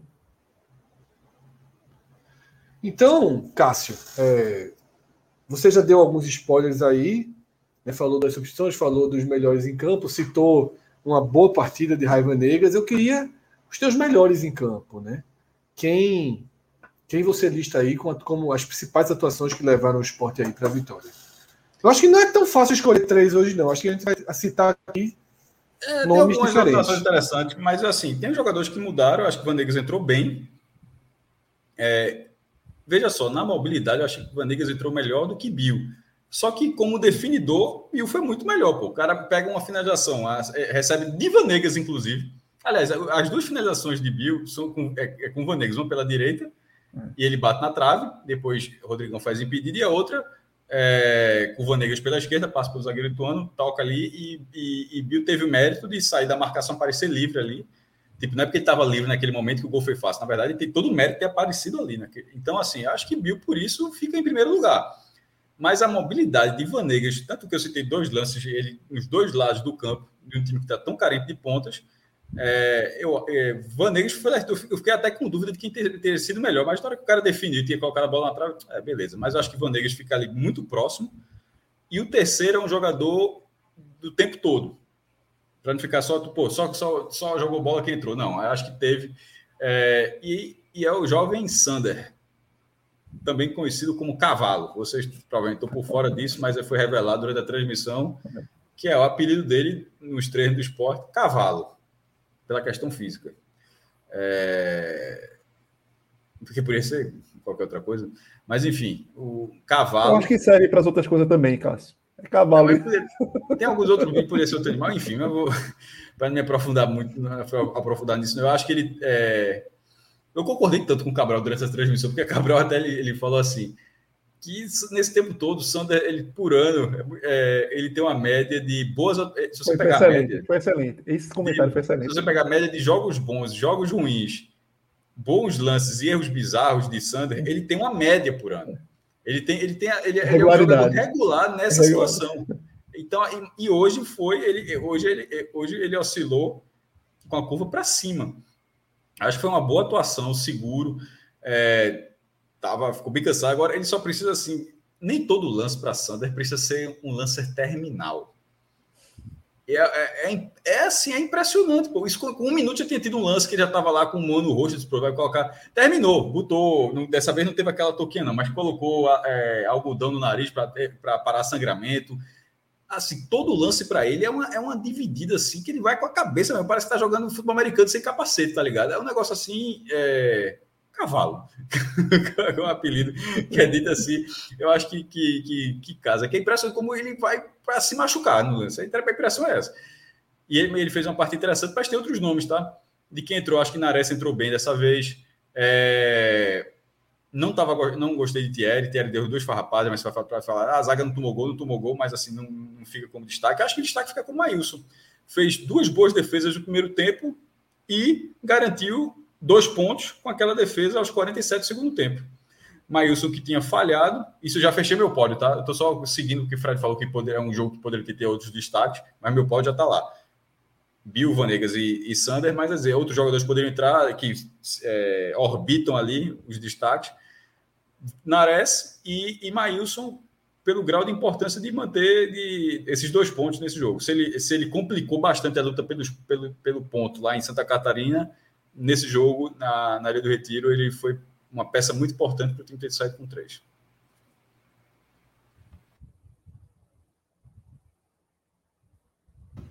Cauê, teus melhores em campo. Cássio citou três e fez alguns. É, alguns... O pódio é o mesmo.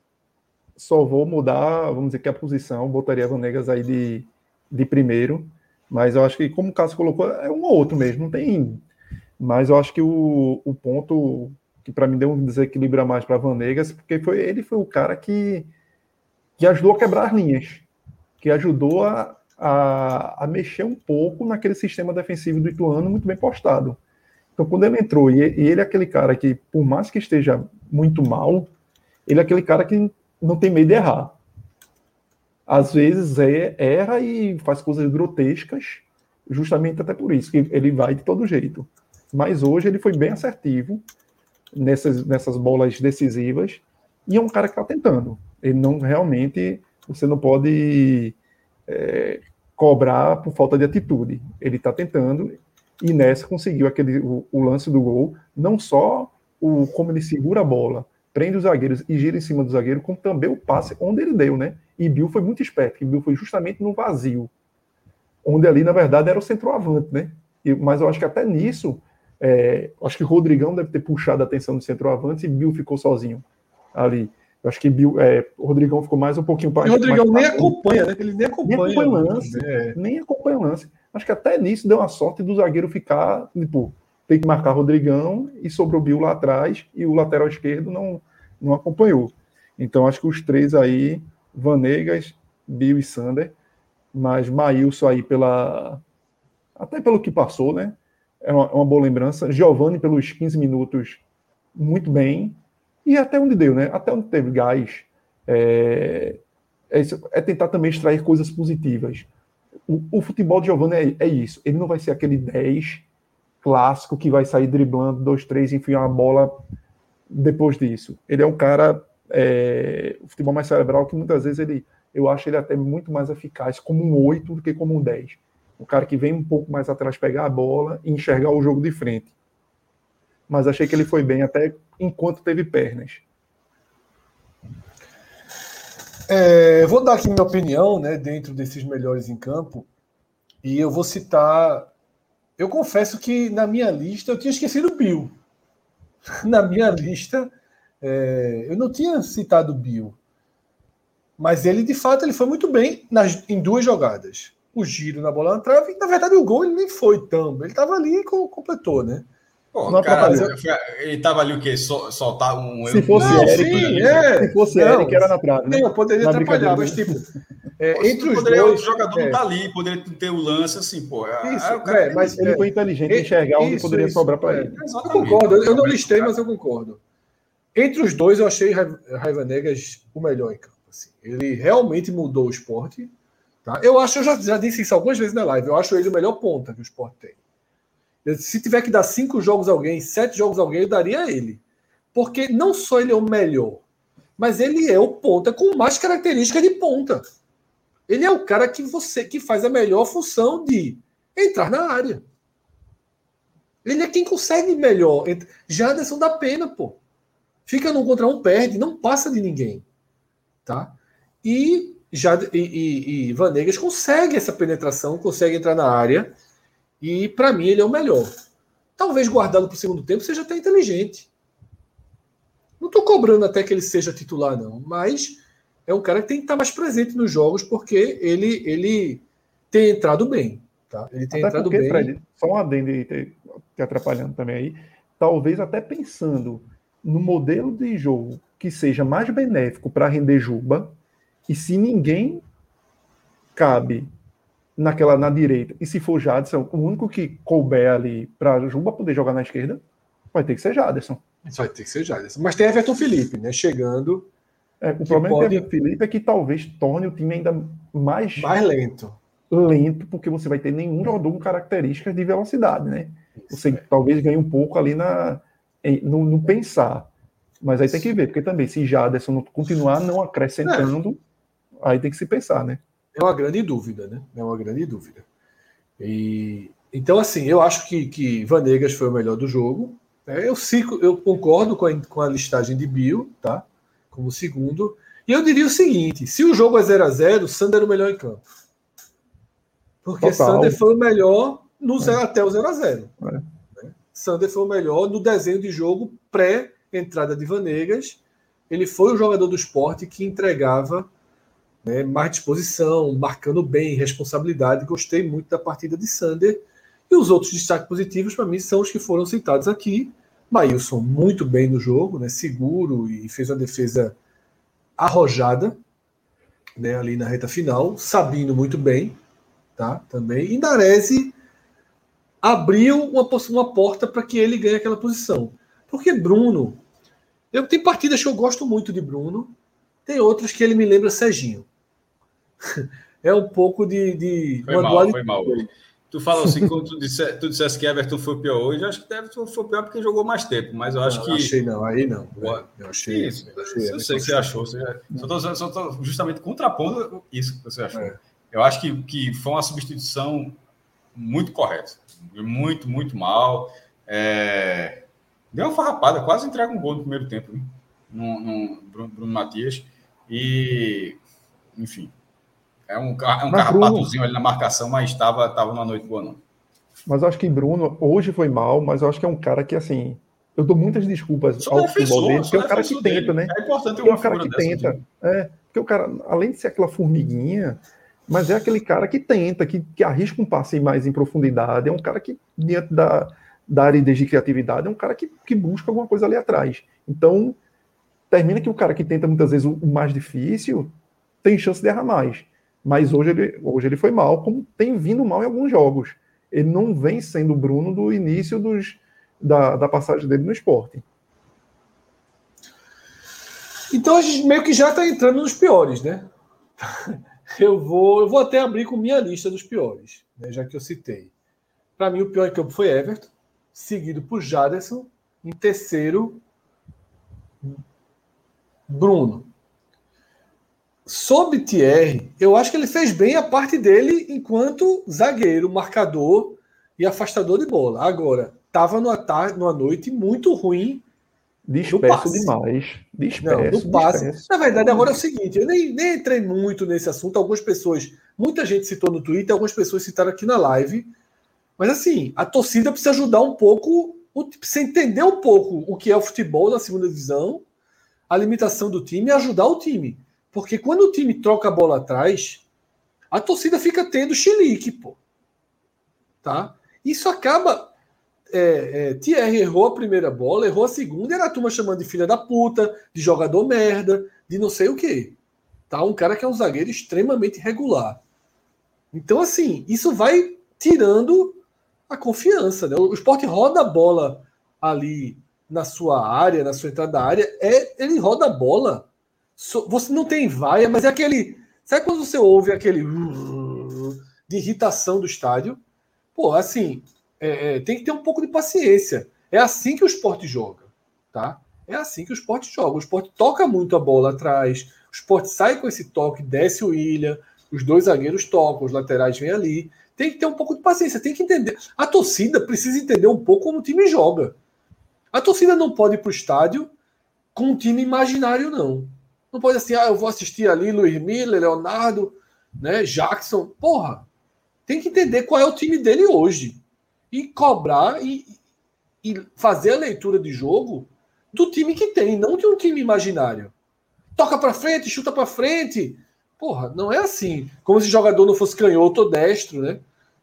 Teve uma bola que eu acho que foi Bruno que pegou e, e, na esquerda dele e Everton passou livre lá do outro lado do campo.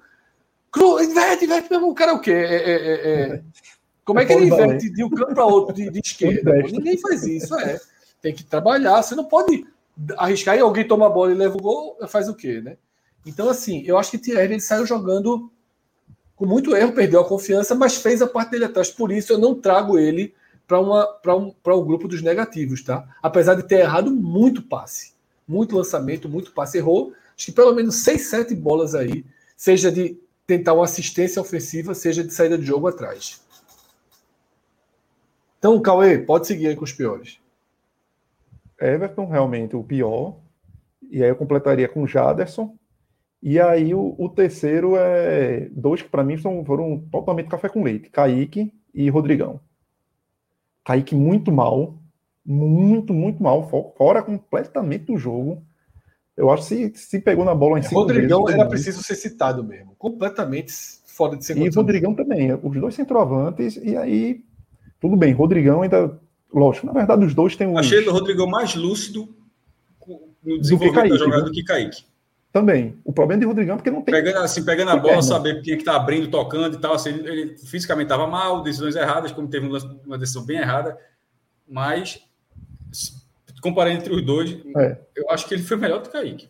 É, o Rodrigão fazendo uma, uma comparação, assim, não de, de peso, lógico, mas é até Walter. Walter é o cara que aquele é o cara que tem entendimento do jogo. A bola chega nele, ele sabe onde vai jogar. Então, o Rodrigão, no, nesse momento dele, zero condição física, mas tem um entendimento do jogo, a leitura. Kaique ficou completamente perdido. Kaique parecia um jogo de bobinho e a bola passava para lá, passava para ele. Simplesmente ele não participou do jogo. Lógico, tem a condição física também, jogou pouco nesse, nesse ano, acho que seis partidas apenas. Num futebol onde a questão física também pesa lá no, no, no Oriente Médio, mas reforça um pouco do que já talvez se imagine que talvez não seja um cara que vai contribuir tanto para o time, né? E mais um cara que é o, o, o ponto, a questão que, que eu bato muito aí. É o terceiro centroavante, é o segundo centroavante contratado, terceiro, na verdade, com o mesmo estilo de jogo. Você contrata três centroavantes, você tem Parraguês, Rodrigão e agora Kaique, que tem o mesmo estilo de futebol. Aquele cara mais preso na área, que, que não dá tanta velocidade, que precisa jogar sempre com alguém perto dele para ele tabelar, para ele dialogar. Então, o esporte pecou muito nisso, como em outras posições, de ter um pouco de mescla de características, de, de, de, de somar, e não do mesmo estilo de jogo. Cássio, tua lista. Eu não tinha colocado o Everton, não, Fred. Talvez por esquecimento, tá? Eu tinha focado em Jaderson muito mal e Bruno Matias, que me chamou muita atenção no primeiro tempo. É, Everton teve esse erro mais grave ali do, aos 47. Poderia fechar esse pódio. Confesso que talvez por esquecimento, mas no, no blog mesmo eu tinha colocado só Jaderson em primeiro lugar e Bruno. Foi isso, né? De certa forma, teve aí uma, uma linha muito parecida tá, na análise dos jogos. Eu não achei Kaique tão horroroso assim, não, viu, Cauê? E olha que eu não, gosto de Kaique. na bola. Eu, é, eu não achei tão, tão horroroso, não. Ficou preso entre os zagueiros, não. Assim, tudo bem que o primeiro tempo não ajudou muito a é. ele, né? Não ajudou tanto ao, ao, futebol dele. É porque isso, ele é, ele é um centroavante que precisa ser ajudado. O que me irritou um pouco nele é, o que irritou um pouco nele e no time como um todo, em alguns momentos do primeiro tempo, é que é o seguinte: é, como Giovanni dá uma qualidade, dá uns passes de letra, né? Dá uma... Eu achei que o time entrou um pouquinho nessa onda. Então, porra, um time que mal consegue criar ficou com muita frescurinha, dando passe de calcanhar, dando bola sem ver, invertendo o jogo por inverter. Eu achei que esse foi um problema, mas não achei assim. É, é... Achei que ele tentou ser um, ser um pouco diferente, né? Acho que ele, que ele tentou sair da área, mas me incomodou, e aí eu concordo contigo, Cauê, quando você falou que ele estava meio perdido. É. O perdido eu concordo. Espaço, é, de... é. Porque eu achei que ele tentou sair da área mais do que eu esperava, por exemplo. E isso me. É engraçado que, assim, quando ele sai da área e tenta algumas jogadas, pô, será que ele, o esporte trouxe um Kaique justamente para não ser o que é o, o Rodrigão, o que é o que é o Búfalo, que ficam mais na área, mas apesar de cair, que tem um histórico de ser de é, área. É, né? é, isso daí, é finalizador apenas, é a última, é a última bola. É. Mas ele, eu, eu acho que ele saiu, mas eu concordo que ele saiu e não produziu, não fez nada. Não é que eu acho que ele jogou bem, não, acho que ele jogou mal, mas eu não acho que ele foi danoso, assim, sabe? A ponto. Que o Rodrigão, porra, Rodrigão, assim, ele entrou, com, até concordo que ele foi lúcido ali, mas foram 20 e 25 minutos, porra. Talvez, pronto. Depois o Rodrigão acabou em campo. Não é que, que Rodrigão era para ser titular do time, nada não, não disso. Tem como, não, tem como, não, tem é, como. não tem como. Mas talvez, é, vamos dizer que o encaixe daqueles 20, 15 minutos de Giovanni com o Rodrigão tivesse poderia, sido um encaixe poderia, melhor. Poderia. Porque Rodrigão receberia aquela. tem uma capacidade de fazer o pivô melhor, de segurar, proteger e girar em cima ou dar um passo melhor quase que como uma árvore ali mesmo, uma árvore mesmo, porque não ia correr muito, não ia dar muita abertura de para flutuar, para entrar outro, não. Então é isso, né? Dessa forma a gente fecha essa análise de esporte 1. Cássio aí já no bolo de rolo, de esporte 1, Ituano 0, né? Para não jogo... mastigar na frente de todo mundo, tá? Precisava comer um bolo de rolo aqui. Eu tô, só, eu tô ouvindo tudo, é só para não mastigar na frente da galera. E dessa forma a gente fecha, né?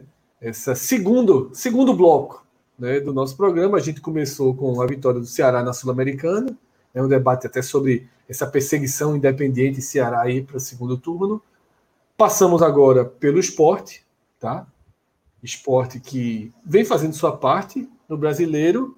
E Cássio Cardoso já pode ser trazido na tela, porque agora é hora do líder, tá? Cássio Cardoso aí já entrando. Nada, viu? Só que eu, vi, vi o jogo todinho aqui na segunda tela. Meu amigo Voinho deu muito trabalho no segundo tempo. Eu quero ouvir, eu vou ficar aqui para ouvir. Meu amigo Gutinho Mas... total hoje, viu? Gutinho sempre, né? Pontos importantíssimos. Mas não deu susto, não. Sampaio correu, Sampaio correu aquela bola que tava jogando ali, ia jogar até o Natal do ano que vem, não ia fazer um gol. Tá amarrado. Cardoso, eu hum. hoje, lá no, na abertura, no, na famosa Água Suja, antes mesmo do jogo do Ceará, eu lembrei de, de nossa conversa, eu, você e Celso. Eu não lembro qual era o jogo, mas um telecast em 2020, em que a gente gravou durante a final do BBB, né, com Thelma, Rafa Kalimann e Manu Gavassi. A gente tinha largado depois que Babu saiu. A gente vai gravar hoje no meio do. Não vamos mais esperar, não vamos mais respeitar. E vamos gravar, no fazer a live ali, encarando o BBB de frente. Tinham 19 pessoas na abertura, a gente, porra, só 19, mas é isso, isso aqui dá. E você deu aquela explicação. Imagine a gente no bar conversando sobre o jogo e 19 cidadãos, 19 cara cruzam os braços ali ao redor da mesa para prestar atenção. Então, você foi um fire ali de 19 pessoas na live e Celso acrescentou, dizendo: não são só 19 pessoas, são todas as TVs do bar passando Big Brother, esses 19 vieram aqui da força. Hoje você está entrando quase uma da manhã com 280 pessoas aqui. Ave Maria. Que resposta. Para assistir, tá? O, o meu 280, o bar, o bar, o Curvê tá tocando ainda, viu? Foi para casa, não.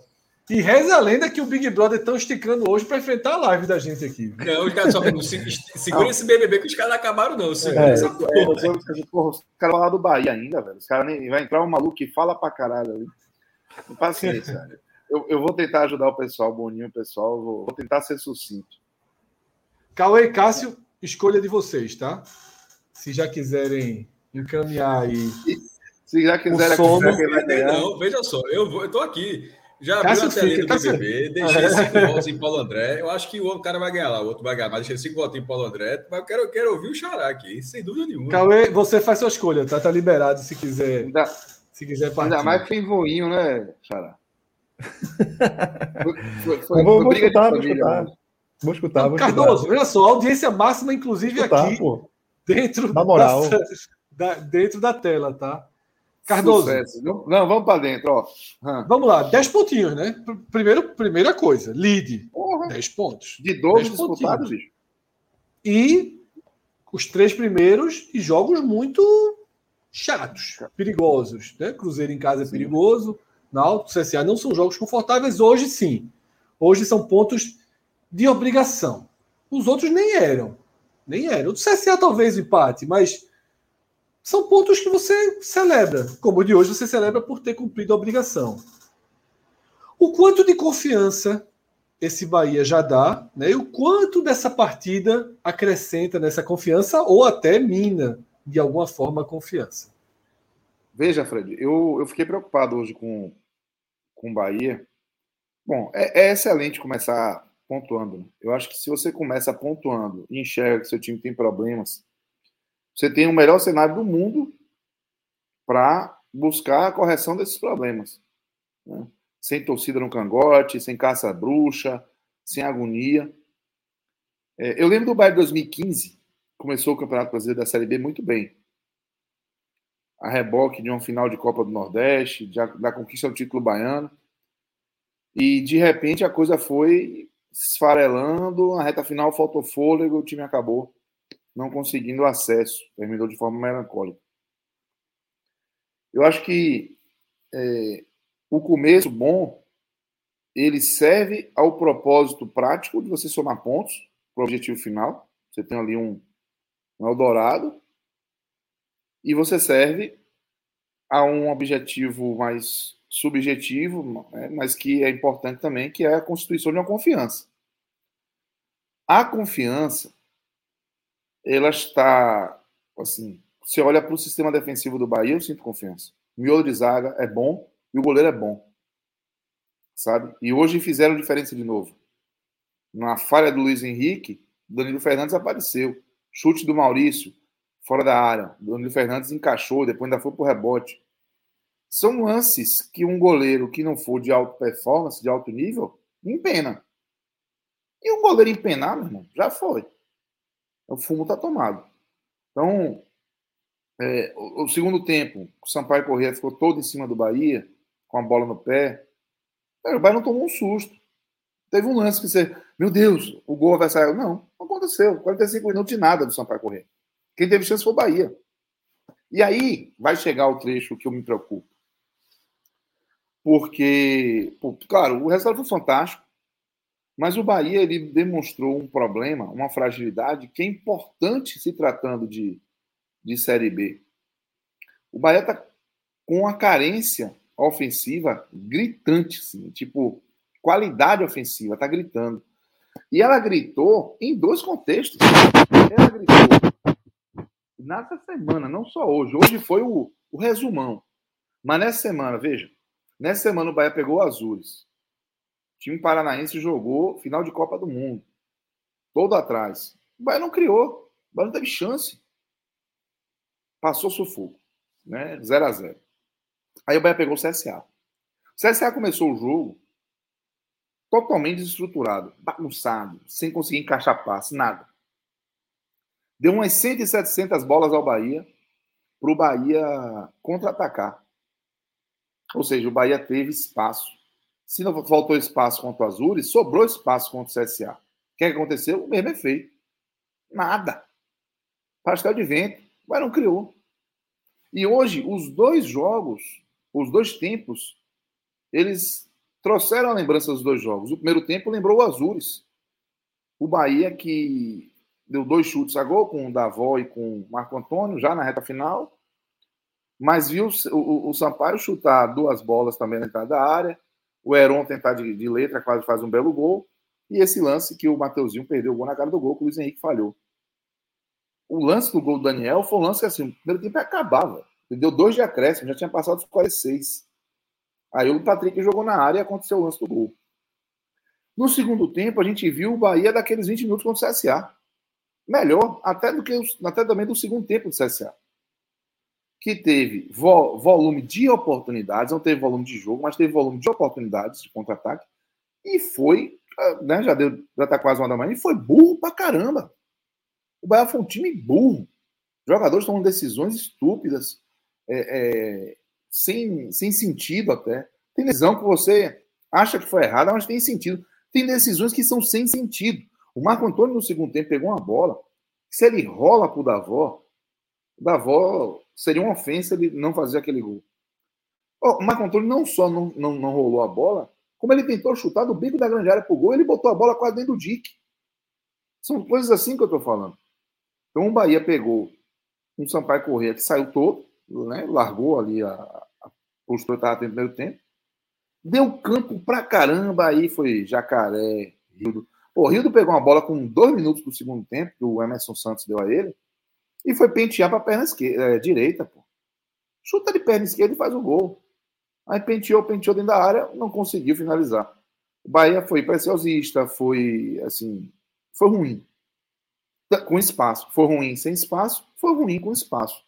E esse ponto, para mim, foi o que é o ponto que está me deixando mais preocupado, porque qual é o cenário que o Bramar vai enfrentar nessa Série B? Todos os jogos em casa que o Bahia for jogar, o time vem enfrentar o Bahia Talvez não o Grêmio, talvez. Vai jogar atrás da linha da bola. Vai esperar o Bahia. Poucos não vão fazer isso. E alguns talvez façam mesmo jogando com o Bahia jogando fora. Então, se o Bahia não estiver preparado para enfrentar esse tipo de jogo, o sucesso na Série B vai tem caminho curto. É, foi esse é o ponto que tem me preocupado mais assim, porque é, é, é, um time que tem uma, uma dificuldade, uma dependência da já que é dependente do Rodalega. Sem o Rodalega, o Bahia perde muito do poder de fogo.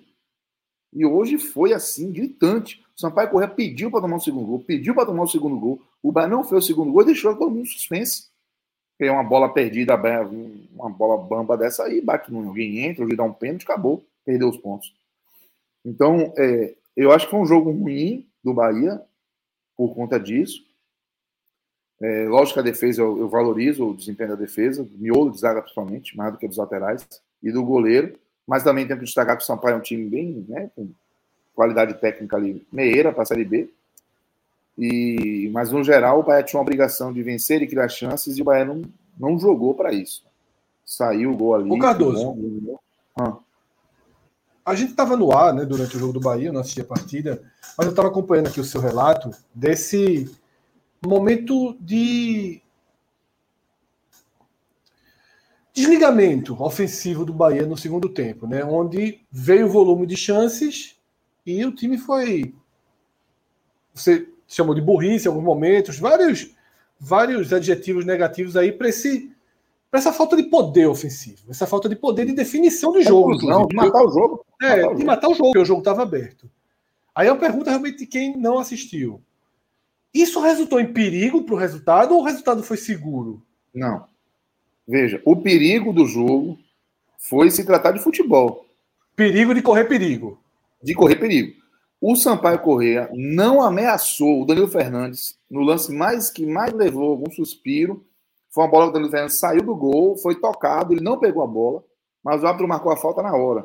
E aí o Ignacio salvou uma bola que ia para dentro do gol e tirou em cima da linha. Mas o tinha marcado falta na hora, ninguém ficou preocupado, entendeu? Sampaio Correa tentou muito, mas não chutou, não finalizou. O Bahia se comportou bem na fase defensiva. Mas é futebol, né?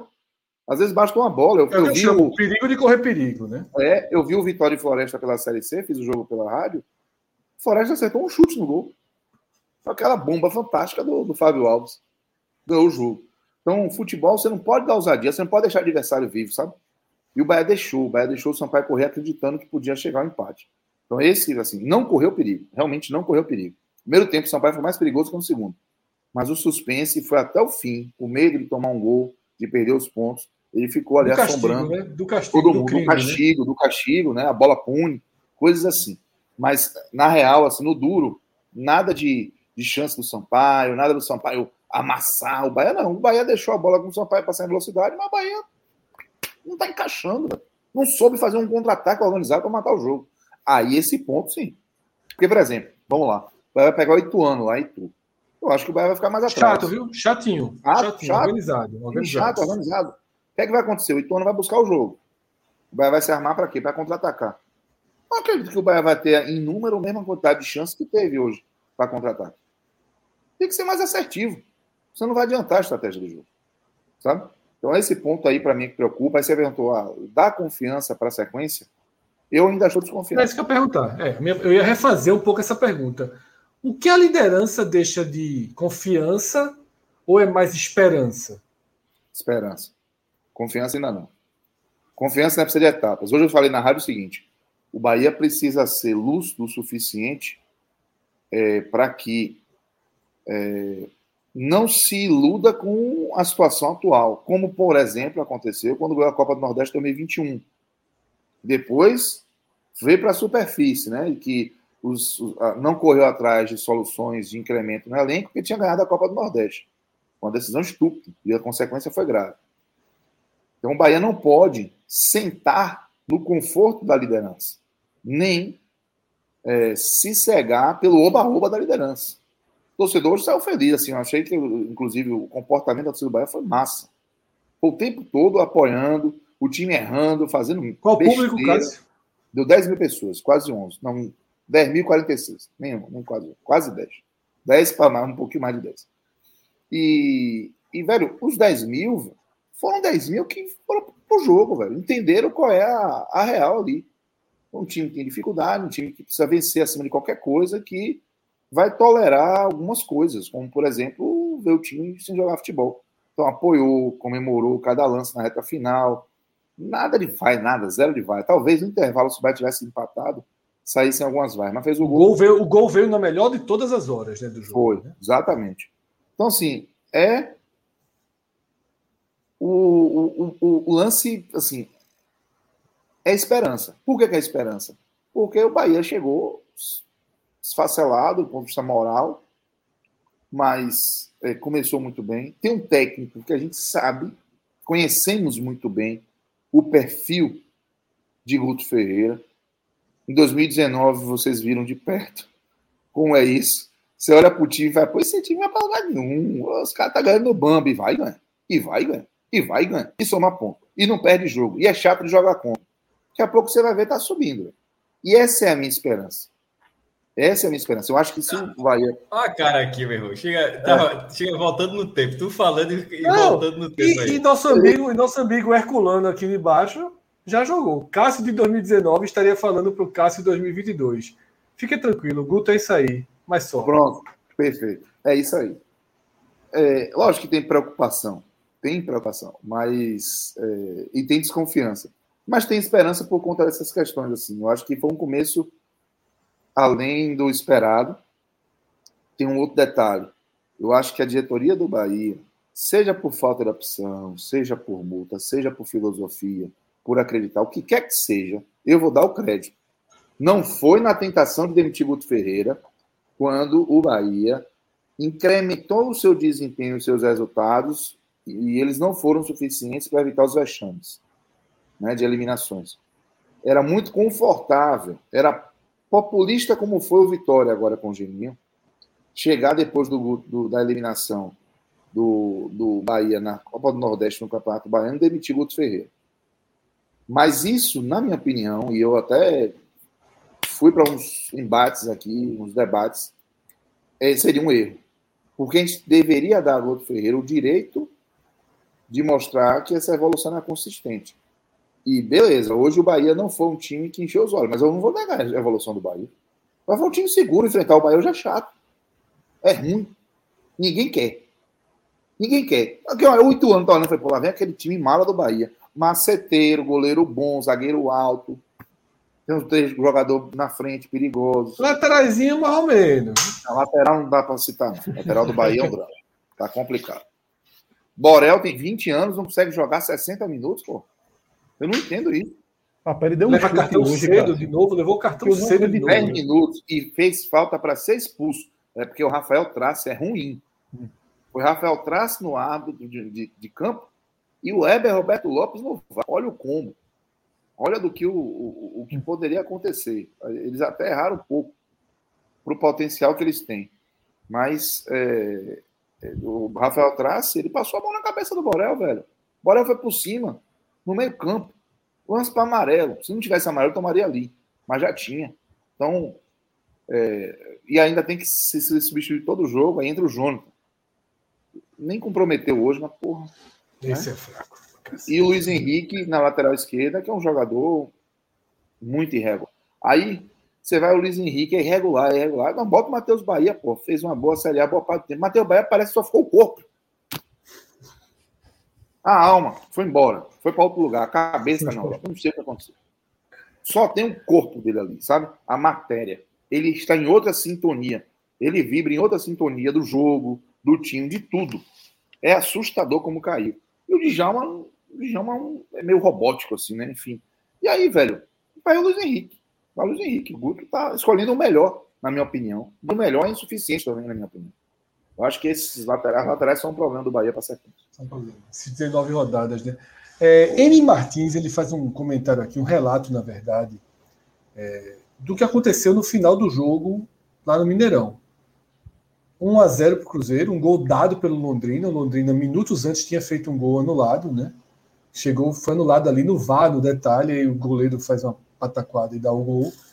E a torcida do Cruzeiro cantou time de guerreiro, deu aquele apoio total ao time depois de um a 0 sofridíssimo dado contra o Londrina. Segundo, ele fala, é isso 1 a 0 sofridíssimo, porque foi assim contra o Brusque também. É. E ele fala, é isso aí. É isso aí, tem que apoiar. A gente passou aqui pelo esporte que saiu vaiado no primeiro tempo e o treinador saiu sendo chamado de burro, mesmo com a zero e os dois jogadores que ele colocou tendo feito a jogada do gol. Depois do jogo ele foi vaiado chamado de burro? Foi vaiado, foi.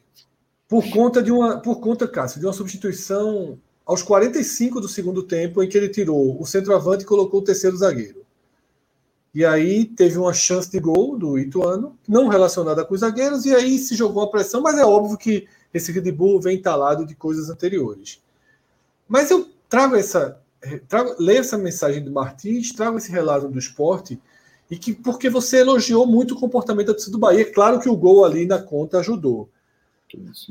O quanto, e aí eu quero trazer um debate, até saindo um pouco do jogo do Bahia, né? O quanto desse entendimento de limitações, o quanto do entendimento de que um Bahia com 10 pontos deve dar mais esperança do que confiança, o quanto do entendimento das limitações ele, da parte da torcida, né, vindo da nossa parte aqui, mas eu não acho que imprensa, que comentaristas, que analistas tenham efetivamente de fazer um papel estratégico para nada. Eu acho que cabe torcida, direção, comunicação do time. Sim.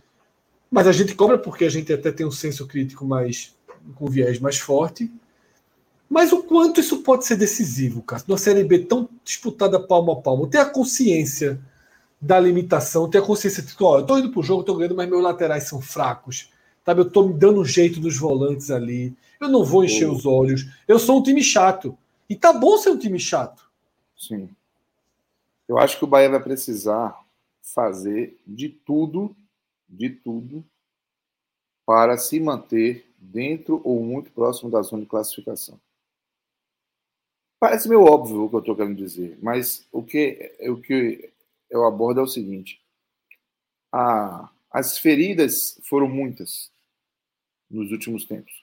A relação expectativa versus entrega causou muita dor, muita decepção, ira. Houve uma ruptura, uma quebra total de confiança. Então, hoje, até hoje, você vê manifestações de apoio ao time e, na sequência, uma frase de protesto contra o presidente. Já, já foi mais forte. Está dando uma acalmada. Mas isso acontece. Para mim, se o Bahia, por exemplo, vai pegar o Azul dia 10, no 10 ou 11, se toma o fumo, a temperatura vai subir para caramba, sabe? E, e eu acho que aí está a armadilha. É, repito, parece meio óbvio, mas é o, o foco tem que ser o que aconteceu hoje. Ganhe todo o jogo possível. Faça a desgrama, se humilhe, rasteje, dê uma narigada no chão para evitar que a bola entre no, no seu gol, mas ganha o diacho do jogo. E foi assim contra o Náutico também, né? Isso, isso. Porque é, o que tá. Hoje eu fiz uma tweetada sobre o jogo e teve um torcedor que respondeu: eu não quero saber de comentário, eu não quero saber de nada, não quero saber de insosso, quero três pontos. Pô, é, é, é, óbvio, simplista, mas assim, às vezes o, o time ele tipo dá uma, dá uma tranquilizada, né? Pô, estamos aqui com a margem, estamos aqui, aí você se lasca. Eu acho que não está ainda do, não, não tá bom ainda. Sabe quando a gente brinca assim? Tá rolando, mas não tá bom ainda. Não tá bom ainda. Por que, que não tá bom? Porque ainda precisa constituir, reconstituir os laços de confiança de clube com a torcida. Eu acho que o comportamento hoje ele teve uma série de, de aspectos positivos. Pô, teve uma hora bem bacana, pô, todo mundo pegou seu celular, começou, acendeu realmente todo mundo. Estádio todo, cantando, vibrando, a chuva caindo. Teve essa cena pós-gol na ilha também. É, é, legal isso. E, isso dá um gás no jogador, o jogador vai. É, você cria uma, uma simbiose ali bacana. Mas é, vai precisar que isso seja alimentado. E foi legal o que tem acontecido hoje, porque hoje fez dois meses e dois dias do atentado ao ônibus do Bahia. Contra o Sampaio Corrêa, sabe? Naquele dia a gente teve a pior demonstração de uma relação viciada entre clube e alguns torcedores. Mas entre clube e alguns representantes de torcedores. Sabe? Que foi aquele episódio. Então, se no, no Bahia Sampaio Correia seguinte, quase dois meses depois, quase que exatamente dois meses depois, com o Daniel, inclusive, fazendo o primeiro gol, no gol da Ladeira da Fonte das Pedras, e o segundo gol do Bahia naquele jogo saiu com Rezende e o Rodalheira tabelando. Como eles hoje não estavam em campo, terminou 1 a 0 porque o Daniel estava em campo. É, é uma curiosidade. Mas, assim, aquele jogo, ele, ele aconteceu em clima de velório, não, não porque a funcional estava vazia, podia receber poucos torcedores, mas por tudo que aconteceu. E hoje é, a gente viu algo completamente diferente. Hoje, a sensação que eu tive, e, e é muito bacana, porque foi o futebol que eu aprendi a gostar, foi esse, né?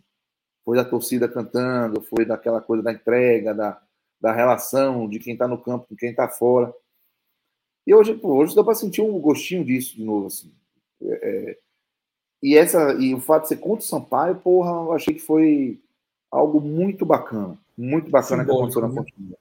Né? É simbólico. E, e tomara que isso tenha uma sequência. Mas, repito, não vai ter compreensão com contexto nenhum se as vitórias não vierem. Se o Bahia não se manter competitivo e fazendo o torcedor acreditar no acesso até o fim. Essa mensagem aqui de Marcos Pérez, ela vai um pouquinho na contramão do que a gente está falando. Eu não vi o jogo hoje, tá? Cássio, o Marco Antônio não dá mais. Não tem, não tem o domínio, a finalização perigosa, é irritante ver jogar.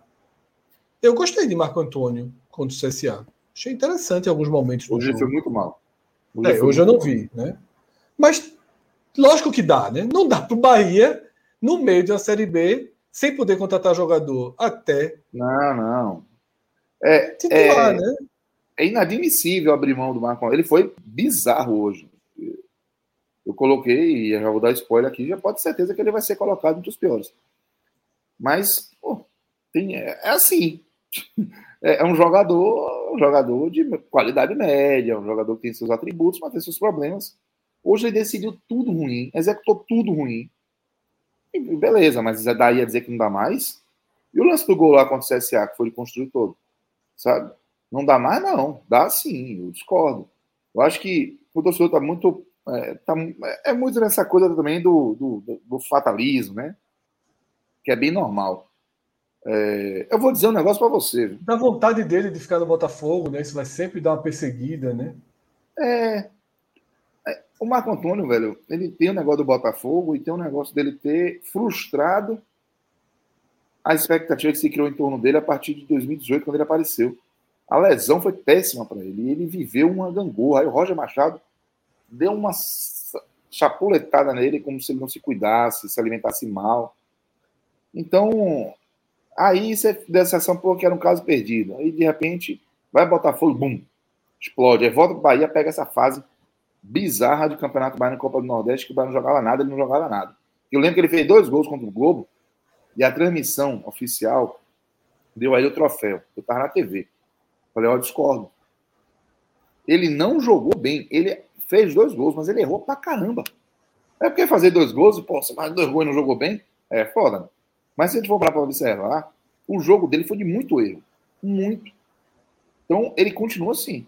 Mas eu não trato é, o Marco Antônio como um jogador descartável, mas nem a pau. Nem a pau. Eu acho que ele vai ser importantíssimo para o Bahia. O que o Bahia precisa fazer é tirar o melhor de Marco Antônio. Vai precisar tirar o melhor de todo mundo. O Oscar Ruiz já fez dois gols no Juventude, no Bahia só fez um. O Bahia tem que aprender a tirar o melhor de quem está no Bahia. Eu acho que esse é um problema. E esse são daqueles problemas que a gente não vê, né? Assim, ele sendo criado, a gente só vê o resultado. Então, enfim, acho que vai ter isso. Tem torcedor dizendo que não dá para Marco Antônio, torcedor dizendo que o Davó é, é fraco, dizendo que o Jonathan e o Borão não dá. Assim, a gente tá, tem críticas acontecendo. Mas, no geral, a gente ouviu, foi torcida cantando no corredor, sabe? Do estádio após o jogo. E torcedor dizendo que era para curtir os três pontos e não ficar se preocupando com crítica. Aí, beleza. Eu acho é que isso. é o, esse é o ponto comum, viu, Cássio? É. Esse é o ponto comum para o Bahia, para o esporte, para clubes que caíram e que, por tudo que fizeram em 2022, não imaginavam estar com 10 e com 8 pontos. Não. Né? É uma excelente surpresa e eu acho é. que, repito. Importante souber... surpresa, porque se largassem mal, tinha risco oh. de passar o campeonato todo mal. Todo. E, e, o, e, o campeonato todo lá, porque assim, é o peso né, da parada, é a força da gravidade. Você tá ali que você começa a, a se embolar lá atrás, meu irmão, para sair é um BO. Aí é um caos. Então, acho que o Bahia fez muito bem de, de, de ter conseguido esses pontos mas vai fazer melhor ainda se souber tirar proveito desse momento, Fred. Para mim, esse, é, esse, o X da questão está aí. Não pode contratar, é. é. evidente que não pode contratar. Né? Já sabe que, que, janela, pelo menos quem está em outro clube. Você não pode tirar ninguém que está em outro é. clube. Né? Se o jogador estiver livre no mercado, aí você consegue fazer o, o registro. Mas, de qualquer forma, você está bem no campeonato, você está enxergando carência, senta, estuda a carência e forma de resolver com calma. É o melhor cenário, porque o Bahia tem carência meio campo do Bahia é carente. Lateral do Bahia é carente. E o ataque do Bahia, apesar da quantidade, falta poder de fogo. Ou alguém começa a fazer gol, ou o Davó começa a acertar chute. Mas o Davó, eu acho que ele é, o Davó é lúcido, o Davó é rápido, e o Davó, ele, ele é muito chato para zagueiro. Ele ganha dos zagueiros direto, no, no pau ali, um contra um, ele ganha dos caras na dividida. Se ele finalizasse bem, ele não tinha vindo para o Bahia. Acho que esse eu já descobri qual é a, a, o problema. Ele não finaliza bem, ele tem problema para finalizar. Pode aprimorar, né? jogador novo. Então, acho que ele pode ainda render mais no Bahia. Eu acho que ele ainda é boa a percepção que eu tenho dele. Mas o Bahia, se não conseguir enxergar essas, essas, esses problemas, vai, vai, ter, vai sofrer no final. Antes da gente ir para os destaques, você já deu até spoiler, Fernando Cosi, né, que fez uma série de elogios a você, pediu um abraço para a família Cosi lá em Natal, tá? Ele, Oi? E agora já virou a chave para loucura, ele já tá use abuse stop, não sei o quê, mas um pouco antes ele fez uma série de elogios aí, pediu para você mandar um abraço aí para a família Cosi lá em Natal. Bom, então, eu acho que Danilo, o chefe mandou um abraço, Vu, Fernando Cosi, para você e para todo mundo em Natal. Conheci Natal em 2017. Curti. A gente suspeita que é Fernando Costa é Rodrigo Carvalho, né? Ah, é? É, mas. É, é sério. Tá com um cara que é, é, da casa, viu? É, a gente, a, gente, a gente tem essa suspeita. Mas. É... Ficamos aí é em aberto. É. Ah, Lidiane, perguntando se a gente já falou do esporte, aí daqui a pouquinho a gente tá já na reta final do programa, você volta ali por volta de acho que uma hora e vinte, uma hora e trinta, que é depois do Ceará começa a parte do esporte. Você pode voltar, que aí faz análise de esporte um oito anos zero. Mas esse, essa, essa segunda parte aqui do programa do Bahia também teve um pouco de esporte. Né? A gente saiu ali da, da análise fria dos 90 minutos em Salvador para análise que acaba valendo. Foi, foi citado para o Bahia, mas vale muito para os dois esse momento aí, que é acima do esperado, mas precisa ser surfado, que pode ajudar na caminhada. Né? Mas, Cardoso, hora de voltar o foco para o Bahia, hora de voltar o foco para o que aconteceu nos 90 minutos da Fonte Nova. Mas vamos para os melhores, tá? Deixar o reencontro com o Marco Antônio para já já. Vamos para os melhores. Quem é que foi aí decisivo para o triunfo? Eu tenho quatro nomes que eu quero destacar. O Danilo Fernandes, pouco exigido em número, mas com um nível de vamos dizer assim, um nível de, de exigência, né? perdão a redundância, acho que é a melhor palavra, alto, né? principalmente a saída do, do Mateuzinho ali, que ele botou o pé. É, Luiz Otávio e Ignacio, muito seguros. Acho que os dois fizeram um bom jogo. Mas eu vou ficar com o único jogador que eu salvaria do, de todo o sistema ofensivo do Bahia, e não porque fez o gol, mas coincidentemente ele fez o gol, que é o Daniel. Porque se a gente for observar as poucas oportunidades que o Bahia teve no primeiro tempo, elas partiram do Daniel conseguindo encaixar passes verticais, encontrando jogador, fazendo com que o Bahia andasse em velocidade, fazendo que o time conseguisse adentrar a área do Sampaio Corrêa. Porque se não fosse o Daniel, o passe não entrava. O passe não rompia a linha. E, e aí ele já estava ali no meu radar para assim, quem é que se salva? Quer dizer, pô, o Daniel. Se tivesse dois ou três Daniels aí, acho que o Bahia estava criando chance. E aí ele ainda fez o gol, né? O segundo tempo foi discreto, velho, do Daniel. É, apareceu ali um pouco no início, mas depois foi, foi perdendo relevância. Mas o cara fez o, o principal. Então, eu vou ficar com o Daniel como grande destaque, com, na sequência, Luiz Otávio e Ignacio. E lá um pouquinho o Danilo Fernandes, acho que foi importante também. Agora solta tudo que tu guarda aí. Meu irmão, vou dizer um negócio para você. Borel. Porra, velho. Quero tanto que esse bicho dê certo. Ele tem qualidade embarcada, mas se não tiver cabeça no lugar.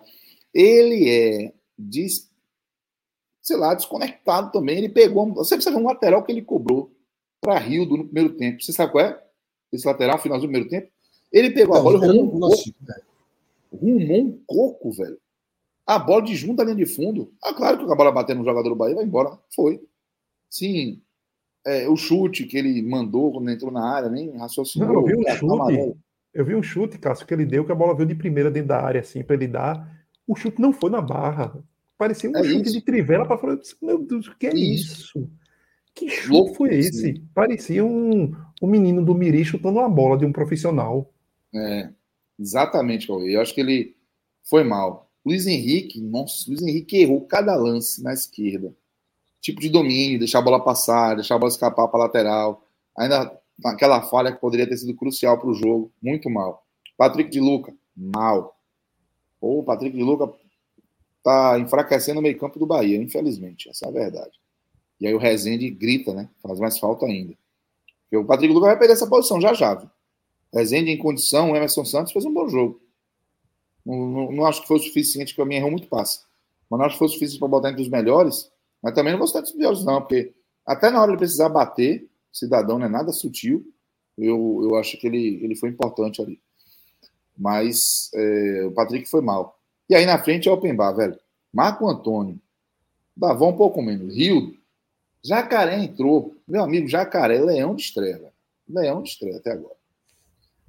Porque os outros dois jogos na sequência, eles sacrificaram. Gostei, Hã? Gostei contra o Náutico e contra. Gostei. Então, vamos lá. O que é que aconteceu? Ele foi. Eu não vi hoje, né? Eu não vi hoje, repito, eu não vi hoje, mas os outros dois jogos eu vi. Você viu o CSA? Vi. Então, vi. Só atrapalhou. Só atrapalhou. Ele tem a velocidade, você conta com a velocidade dele, mas se você não contar com o resto, é melhor não ter. É. Melhor ter outro jogador. Contra o Náutico ele foi, eu achei que ele foi bem. Contra o CSA menos. Então, o jogo contra o Náutico teve um contexto ruim, mas que, por característica que ele tem, acabou ajudando um pouco, que é essa coisa do Bahia ter que ficar todo atrás, no sacrifício, e bola para o Jacaré se virar. Com isso, tudo que ele deixava de fazer era, de alguma forma, valorizado, mesmo que não funcionasse o ataque, porque a gente entendia que ele estava num sacrifício. Isso aconteceu com o Azures também. E eu acho que foi um erro de escalação do Guto. Botou ele como referência. E ele não tocou duas vezes cabeça na bola, mas a maioria das vezes pecando pelo mesmo problema. É, tentando resolver o jogo, tentando que ele seja o cara a encontrar a solução sozinho, entendeu? Não levanta a cabeça e afoba. Contra o CSA, se ele tivesse uma jornada boa, o Beto tinha feito 2x0, 3x0 naqueles 20 minutos iniciais, porque estava tranquilo para isso. Antes do Oswaldo ligar o turbo, o Bahia tinha condição de fazer um 2 a 0 ali. Mas o Jacaré pegou 90% das bolas e errou todas elas. Ele não deu sequência. Então, já foi mal. Hoje ele entrou no segundo tempo com o cenário que mamãe mandou do céu, mas na chupeta. E na cima em cima do Mateuzinho e do Thiago Enes, que eram dois que não aguentavam fôlego de um. Estavam acabados os dois fisicamente. E aí ele pegou muita bola e não conseguiu Teve um, inclusive, que ele se embolou com a própria bola e perdeu um contra-ataque. Então, o Jacaré, na minha opinião, foi mal. Rildo, ah, participou do gol. Legal, fez uma bicicleta bonita, quase. Mas também mal. Não, não rendeu. Quer falar, Coy? Então, assim, eu acho que a galera da frente, e o Davó que esforçado, para mim é um jogador lúcido, mas com a finalização pegada a traque de massa, ele não vai conseguir é, é, ser um substituto do Rodalega, entendeu? Acho que é isso que o Beto está buscando. Um cara, quando não contar com o Rodalega, tem poder de fogo. Então, foi muita gente que, que foi mal, e o pior para mim vai ser Marco Antônio, porque Marco Antônio, com a bola que tem, não tem direito de jogar do jeito que jogou hoje. Hoje foi muito mal. Ele tem qualidade de fazer bem diferente, mas eu vou, eu vou fazer essa lembrança a ele com o pior hoje do Bahia. Então é isso. Eu estava acompanhando aqui no Twitter todo mundo comentando sobre a extensão né, da final do BBB, que hoje foi extremamente longa. Né, anunciaram o vencedor, né, Arthur, há poucos minutos.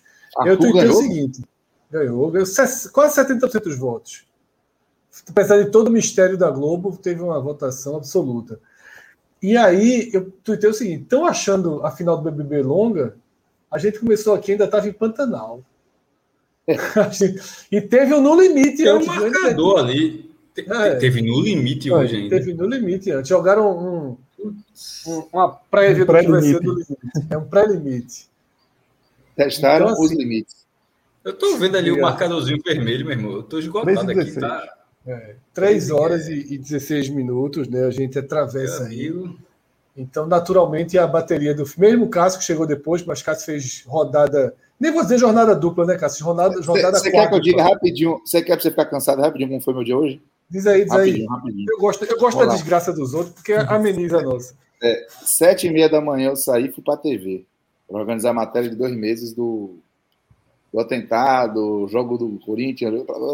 Saí da TV, aí entrei no 1 e meia, saí da TV 20 para as duas. Fui pegar os meninos em casa, levar na escola. Fui para a agência, de publicidade. Tinha três jogos pendentes. Consegui resolver dois. Fiquei com um no meio do caminho. Saí, fui buscar os meninos, deixei na escola e fui para Fonte Nova. Cheguei na Fonte Nova, uma hora e meia de pré-jornada, meia hora de pós-jornada. Cheguei em casa, tomei aquele banho gostoso e estou aqui com vocês. Então, hoje, três, pontinhos, três pontinhos, olha o sorriso dos três pontinhos. Três pontinhos renova demais. Pô. Aí, renova demais. É maluco. É uma liga cada Nem parece o da manhã. É, nem parece. Se, se, Amigo, se o Sampaio. Era igualzinho do Sampaio ali. Quem estava aqui era Lula. Oxe, como é que é? Quem estava aqui era Lula Bonfim. Rapaz, o pior que eu ia ser taxado e pé frio, né? Porque... É, porque Lula tinha feito os pontos, né? É. Mas é isso. Fica aí o ensinamento de Tiago Minhoca Herculano. Não é rico à toa, né? Rico de amigos, de saúde, graças a Deus. De companheiros de trabalho. Agora, e, na, dúvida, na dúvida, Minhoca sai daqui a duas é horas e tá Felicidade. Aí, Vamos pra frente. Galera. Thiago Minhoca acordar até agora, tá cantando. Não, é, pô. Tá vendo o quê? Tá vendo o quê? Live, tu acha Adivinha. que ele tava vendo o quê? Adivinha. A gente. Ele disse que não gosta. Gente, ah, ele disse que não gosta. Não tem a menor chance de estar tá vendo outra coisa. Essa horinha, tá atualizando. Ele tem o Excel de BBB, ele tem, eu tenho certeza que ele tem, só que ele não divulga. Tá ali, ó, Arthur, 69, 68,69 e tal. As maiores Mas aí, vitórias. Aí no Agamenon, quinta-feira, ele vai dizer: Não, que quando eu fui tomar água ali de noite, aí o pessoal lá em casa estava vendo, eu parei, assisti um pouquinho e tal. Ai, a gente sabe que a verdade é a verdade, né? É o que importa. Cássio, um abraço, os dois, valeu. obrigado, valeu aí, Cauê, grande abraço. Valeu, Programação segue, tá? Quarta-feira, vou dizer aqui de cabeça, quarta-feira com Náutico, CRB Náutico e Fortaleza e Aliança, tá? Telecast aí da fim da noite. Não, os dois jogos são cedo, né? Então, telecast aí por volta de 9, 9 e meia amanhã. Quinta-feira, Gamenon à tarde. Sexta-feira tem Bahia de novo em ação, lá em Itu, Ituano. E Bahia, sábado tem jogo ah. pra cacete. Joga a gente demais sábado. Tá? Irmão, só é... sábado. A galera botou o jogo do esporte na hora da final do Campeonato Pernambucano, assim. É, eu nunca tinha visto isso, porra. Assim, se já aconteceu, eu não me recordo, não. De tipo, tá tendo a final do Campeonato Pernambucano e um time de Pernambuco, um outro time de Pernambuco fora da final, naturalmente, tá jogando no mesmo horário. Eu nunca tinha visto isso. Pô. É, isso aí a gente vai discutir em outros momentos, né, agora. Mas isso aí, assim, são consequências do, para mim, o que há de pior. Eu sou um cara que eu não valorizo o estadual. Eu não valorizo. Fred, nesse acho... caso, Fred, veja só, tem consequência. O jogo do esporte poderia ser no domingo. Não, veja... não para mim não. Para mim não, não teria que mudar em nada. Mas só para deixar claro o que. Não, o que eu, veja, não é questão de calendário de que está perto. Não vamos discutir isso agora. sexta-feira. Não, é não, é. Mas veja só, o que eu quero pontuar é o seguinte. Não, eu não mudaria nada, por causa, porque é onde eu vou chegar com o meu raciocínio. Eu sou um cara que eu não valorizo o estadual. Eu não valorizo. Porém, eu entendo a tradição, entendo o moral que pode acontecer e aceito que a gente valorize, que a gente dê moral. O Fortaleza também foi importante agora. Estadual, que acaba dentro do brasileiro, para mim, assim, ele perde totalmente o, o, o, o, eixo, assim. Sabe? Eu realmente. É, mas não... nesse caso, veja só, é, é, um jogo que vai passar na Globo, a emissora de mal vai estar vai ter sua audiência, e outro jogo poderia ser domingo. Assim, isso me chama muita atenção, porque a Globo também transmite, e a Globo tem escolhido, porque nesse caso não é Globo versus SBT. Tipo, tá passando lá o Pernambucano e a Copa do Nordeste mesmo horário. Não, a Globo escolheu, disse, eu quero o esporte jogando no mesmo horário do Náutico. É, transmissão do Sport TV, né, nacional. Pô, mas é Globo, mas, é a Globo. É, e, mas enfim. E última coisa, boa volta para Marivaldo, Vim de gravatar hoje, apesar das insinuações de Fred de vez em quando, dizer que leva a caroninha, eu, eu o vi andando perto de Mora. Meu irmão me chamou muito, tá passando na frente, me chamou muito, a primeira vez que eu vi descendo. E quando eu cheguei comentei isso, Felipe Figueira me mandou um vídeo, porque ele também passou de carro, com o Marivaldo mais na frente já, andando também, assim, em mesma velocidade. Fred, o cara vai andando. Tem, tem que aceitar, veja só. Vol, já, isso porque ele não aceita carona na ida, ele aceita carona na volta, porque aí é 120 km. Necessita para e a noite, volta, né? E a noite. E né? outra coisa, é subindo também, né? É. Também tem, veja só, 60 é. km subindo, porque aí é para se lascar. Pelo menos é 60 descendo é uma coisa, mas é 60. Mas só para deixar claro que eu fui testemunho ocular de que Marivaldo vai andando para a Ilha do Retiro. É. Beleza, Fred? Outro, é, beleza. Outro personagem curioso de hoje Confirma. na ilha foi o seguinte. Tá dizendo, né? Eu vi não, que ele andou vi, dois porra, trechos. Não, veja só, eu vi. Um trecho, é, né? Foi. Um trecho, né? Podia estar tá indo para o estacionamento ali. Não deixaram o cara ali, não, porra. O cara tava ali, tá ali na caminhadinha e tal. Tava indo pro ponto da carona, né? A carona é tocadinha não, ali. Não, pra... não, Veja só. o retorno ali. Para quem já andou nessa, esse trecho de Moreno. Aí no atacadão é simbólico, ele fala assim, no atacadão. Não, assim, no atacadão é muito. Veja só. Então, é mas é simbólico vê-lo no atacadão, então pega a carona e fala assim, atacadão desce, atacadão desce. Aí anda ali. Então, ele sabe Moreno. Você vê ele Moreno, andou até o ponto, não, pegou a carona. Já registrado que o ponto onde eu vi Marivaldo não tinha Foi Moreno. É... Então, é a saída. É só mato. Mas Felipe, você falou que Felipe viu ele perto do atacadão. Mais então, na frente, mais a... na frente, Vitor. É, atacadão desce, atacadão desce. Tá, só pra tu saber, Cássio, pra tu não ficar perdido. É chão, viu, ainda. O tal do atacadão. É chão pra caralho. É chão, é chão, pra caralho, é chão pra caralho. Eu, jogo um dos três aqui, solta no atacadão e fala, ó, é daqui para ir no retiro. Chega não. Jovem, eu, eu, estaciono, eu estacionei o carro dentro da ilha hoje. Não quis ver na frontal para não arrudear o estádio? ô, ô, Fred. olha só, eu vejo a Arruda, eu vejo a Arruda do meu, da minha varanda.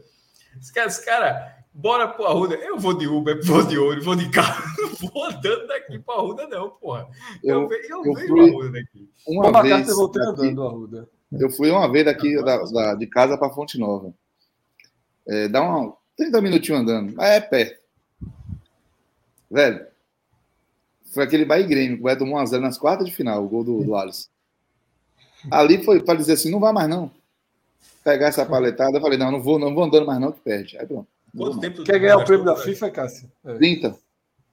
1x0 Felipe Grêmio. Assis disse que foi da, Felipe Assis disse que foi do Santa Cruz, do Arruda, para casa dele domingo, andando, sozinho, com 1x0 nas depois. Do, depois, 0,0. Dá, 2 km. Ah, também é viu? Mas foi domingo, foi Páscoa, foi paixão de Cristo. Com a cruz das costas. dois quilômetros e meio. Meu irmão, veja só, repito. A gente, tu falou atacadão. Não era nem atacadão, porque ele estava fazendo atacadão. Tu estava querendo dizer era, era o outlet. Atacadão, atacadão. Não, atacadão. O atleta é longe para caralho. Atacadão de ah, presente. Tu estava falando atacadão, estava falando outlet. Então, raciocinando é com atacadão. Mesmo se deixar no atacadão para ir para o esporte. Chão, é chão, eu não ia nunca. Eu não ia chão. Nunca. Eu tava, quando falando primeiro, eu estava entendendo outlet ainda. Não, aquilo é impossível. Bota quilômetros aí. Bota dezenas de quilômetros, pô. Meu irmão, se deixar no início da Abdias, o cara, o cara ainda. Fácil, vê só. O início da Abdias. Estacionei, quando... estacionei o carro, estacionei o carro. Aí tem um viaduto. Na hora que você desce o viaduto, o que é a 232 vira a Avenida Abdias. Se dali, o cara, daqui para ele, o cara. Porra.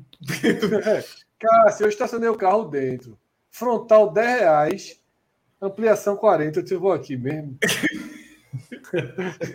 que arrodear o estádio na ida e na volta, meu irmão, é Eu, irmão, é guerreiro demais, pô. Mas fui testemunho ocular, já posso, já fui testemunho ocular da caminhada. Tchau. Fomos.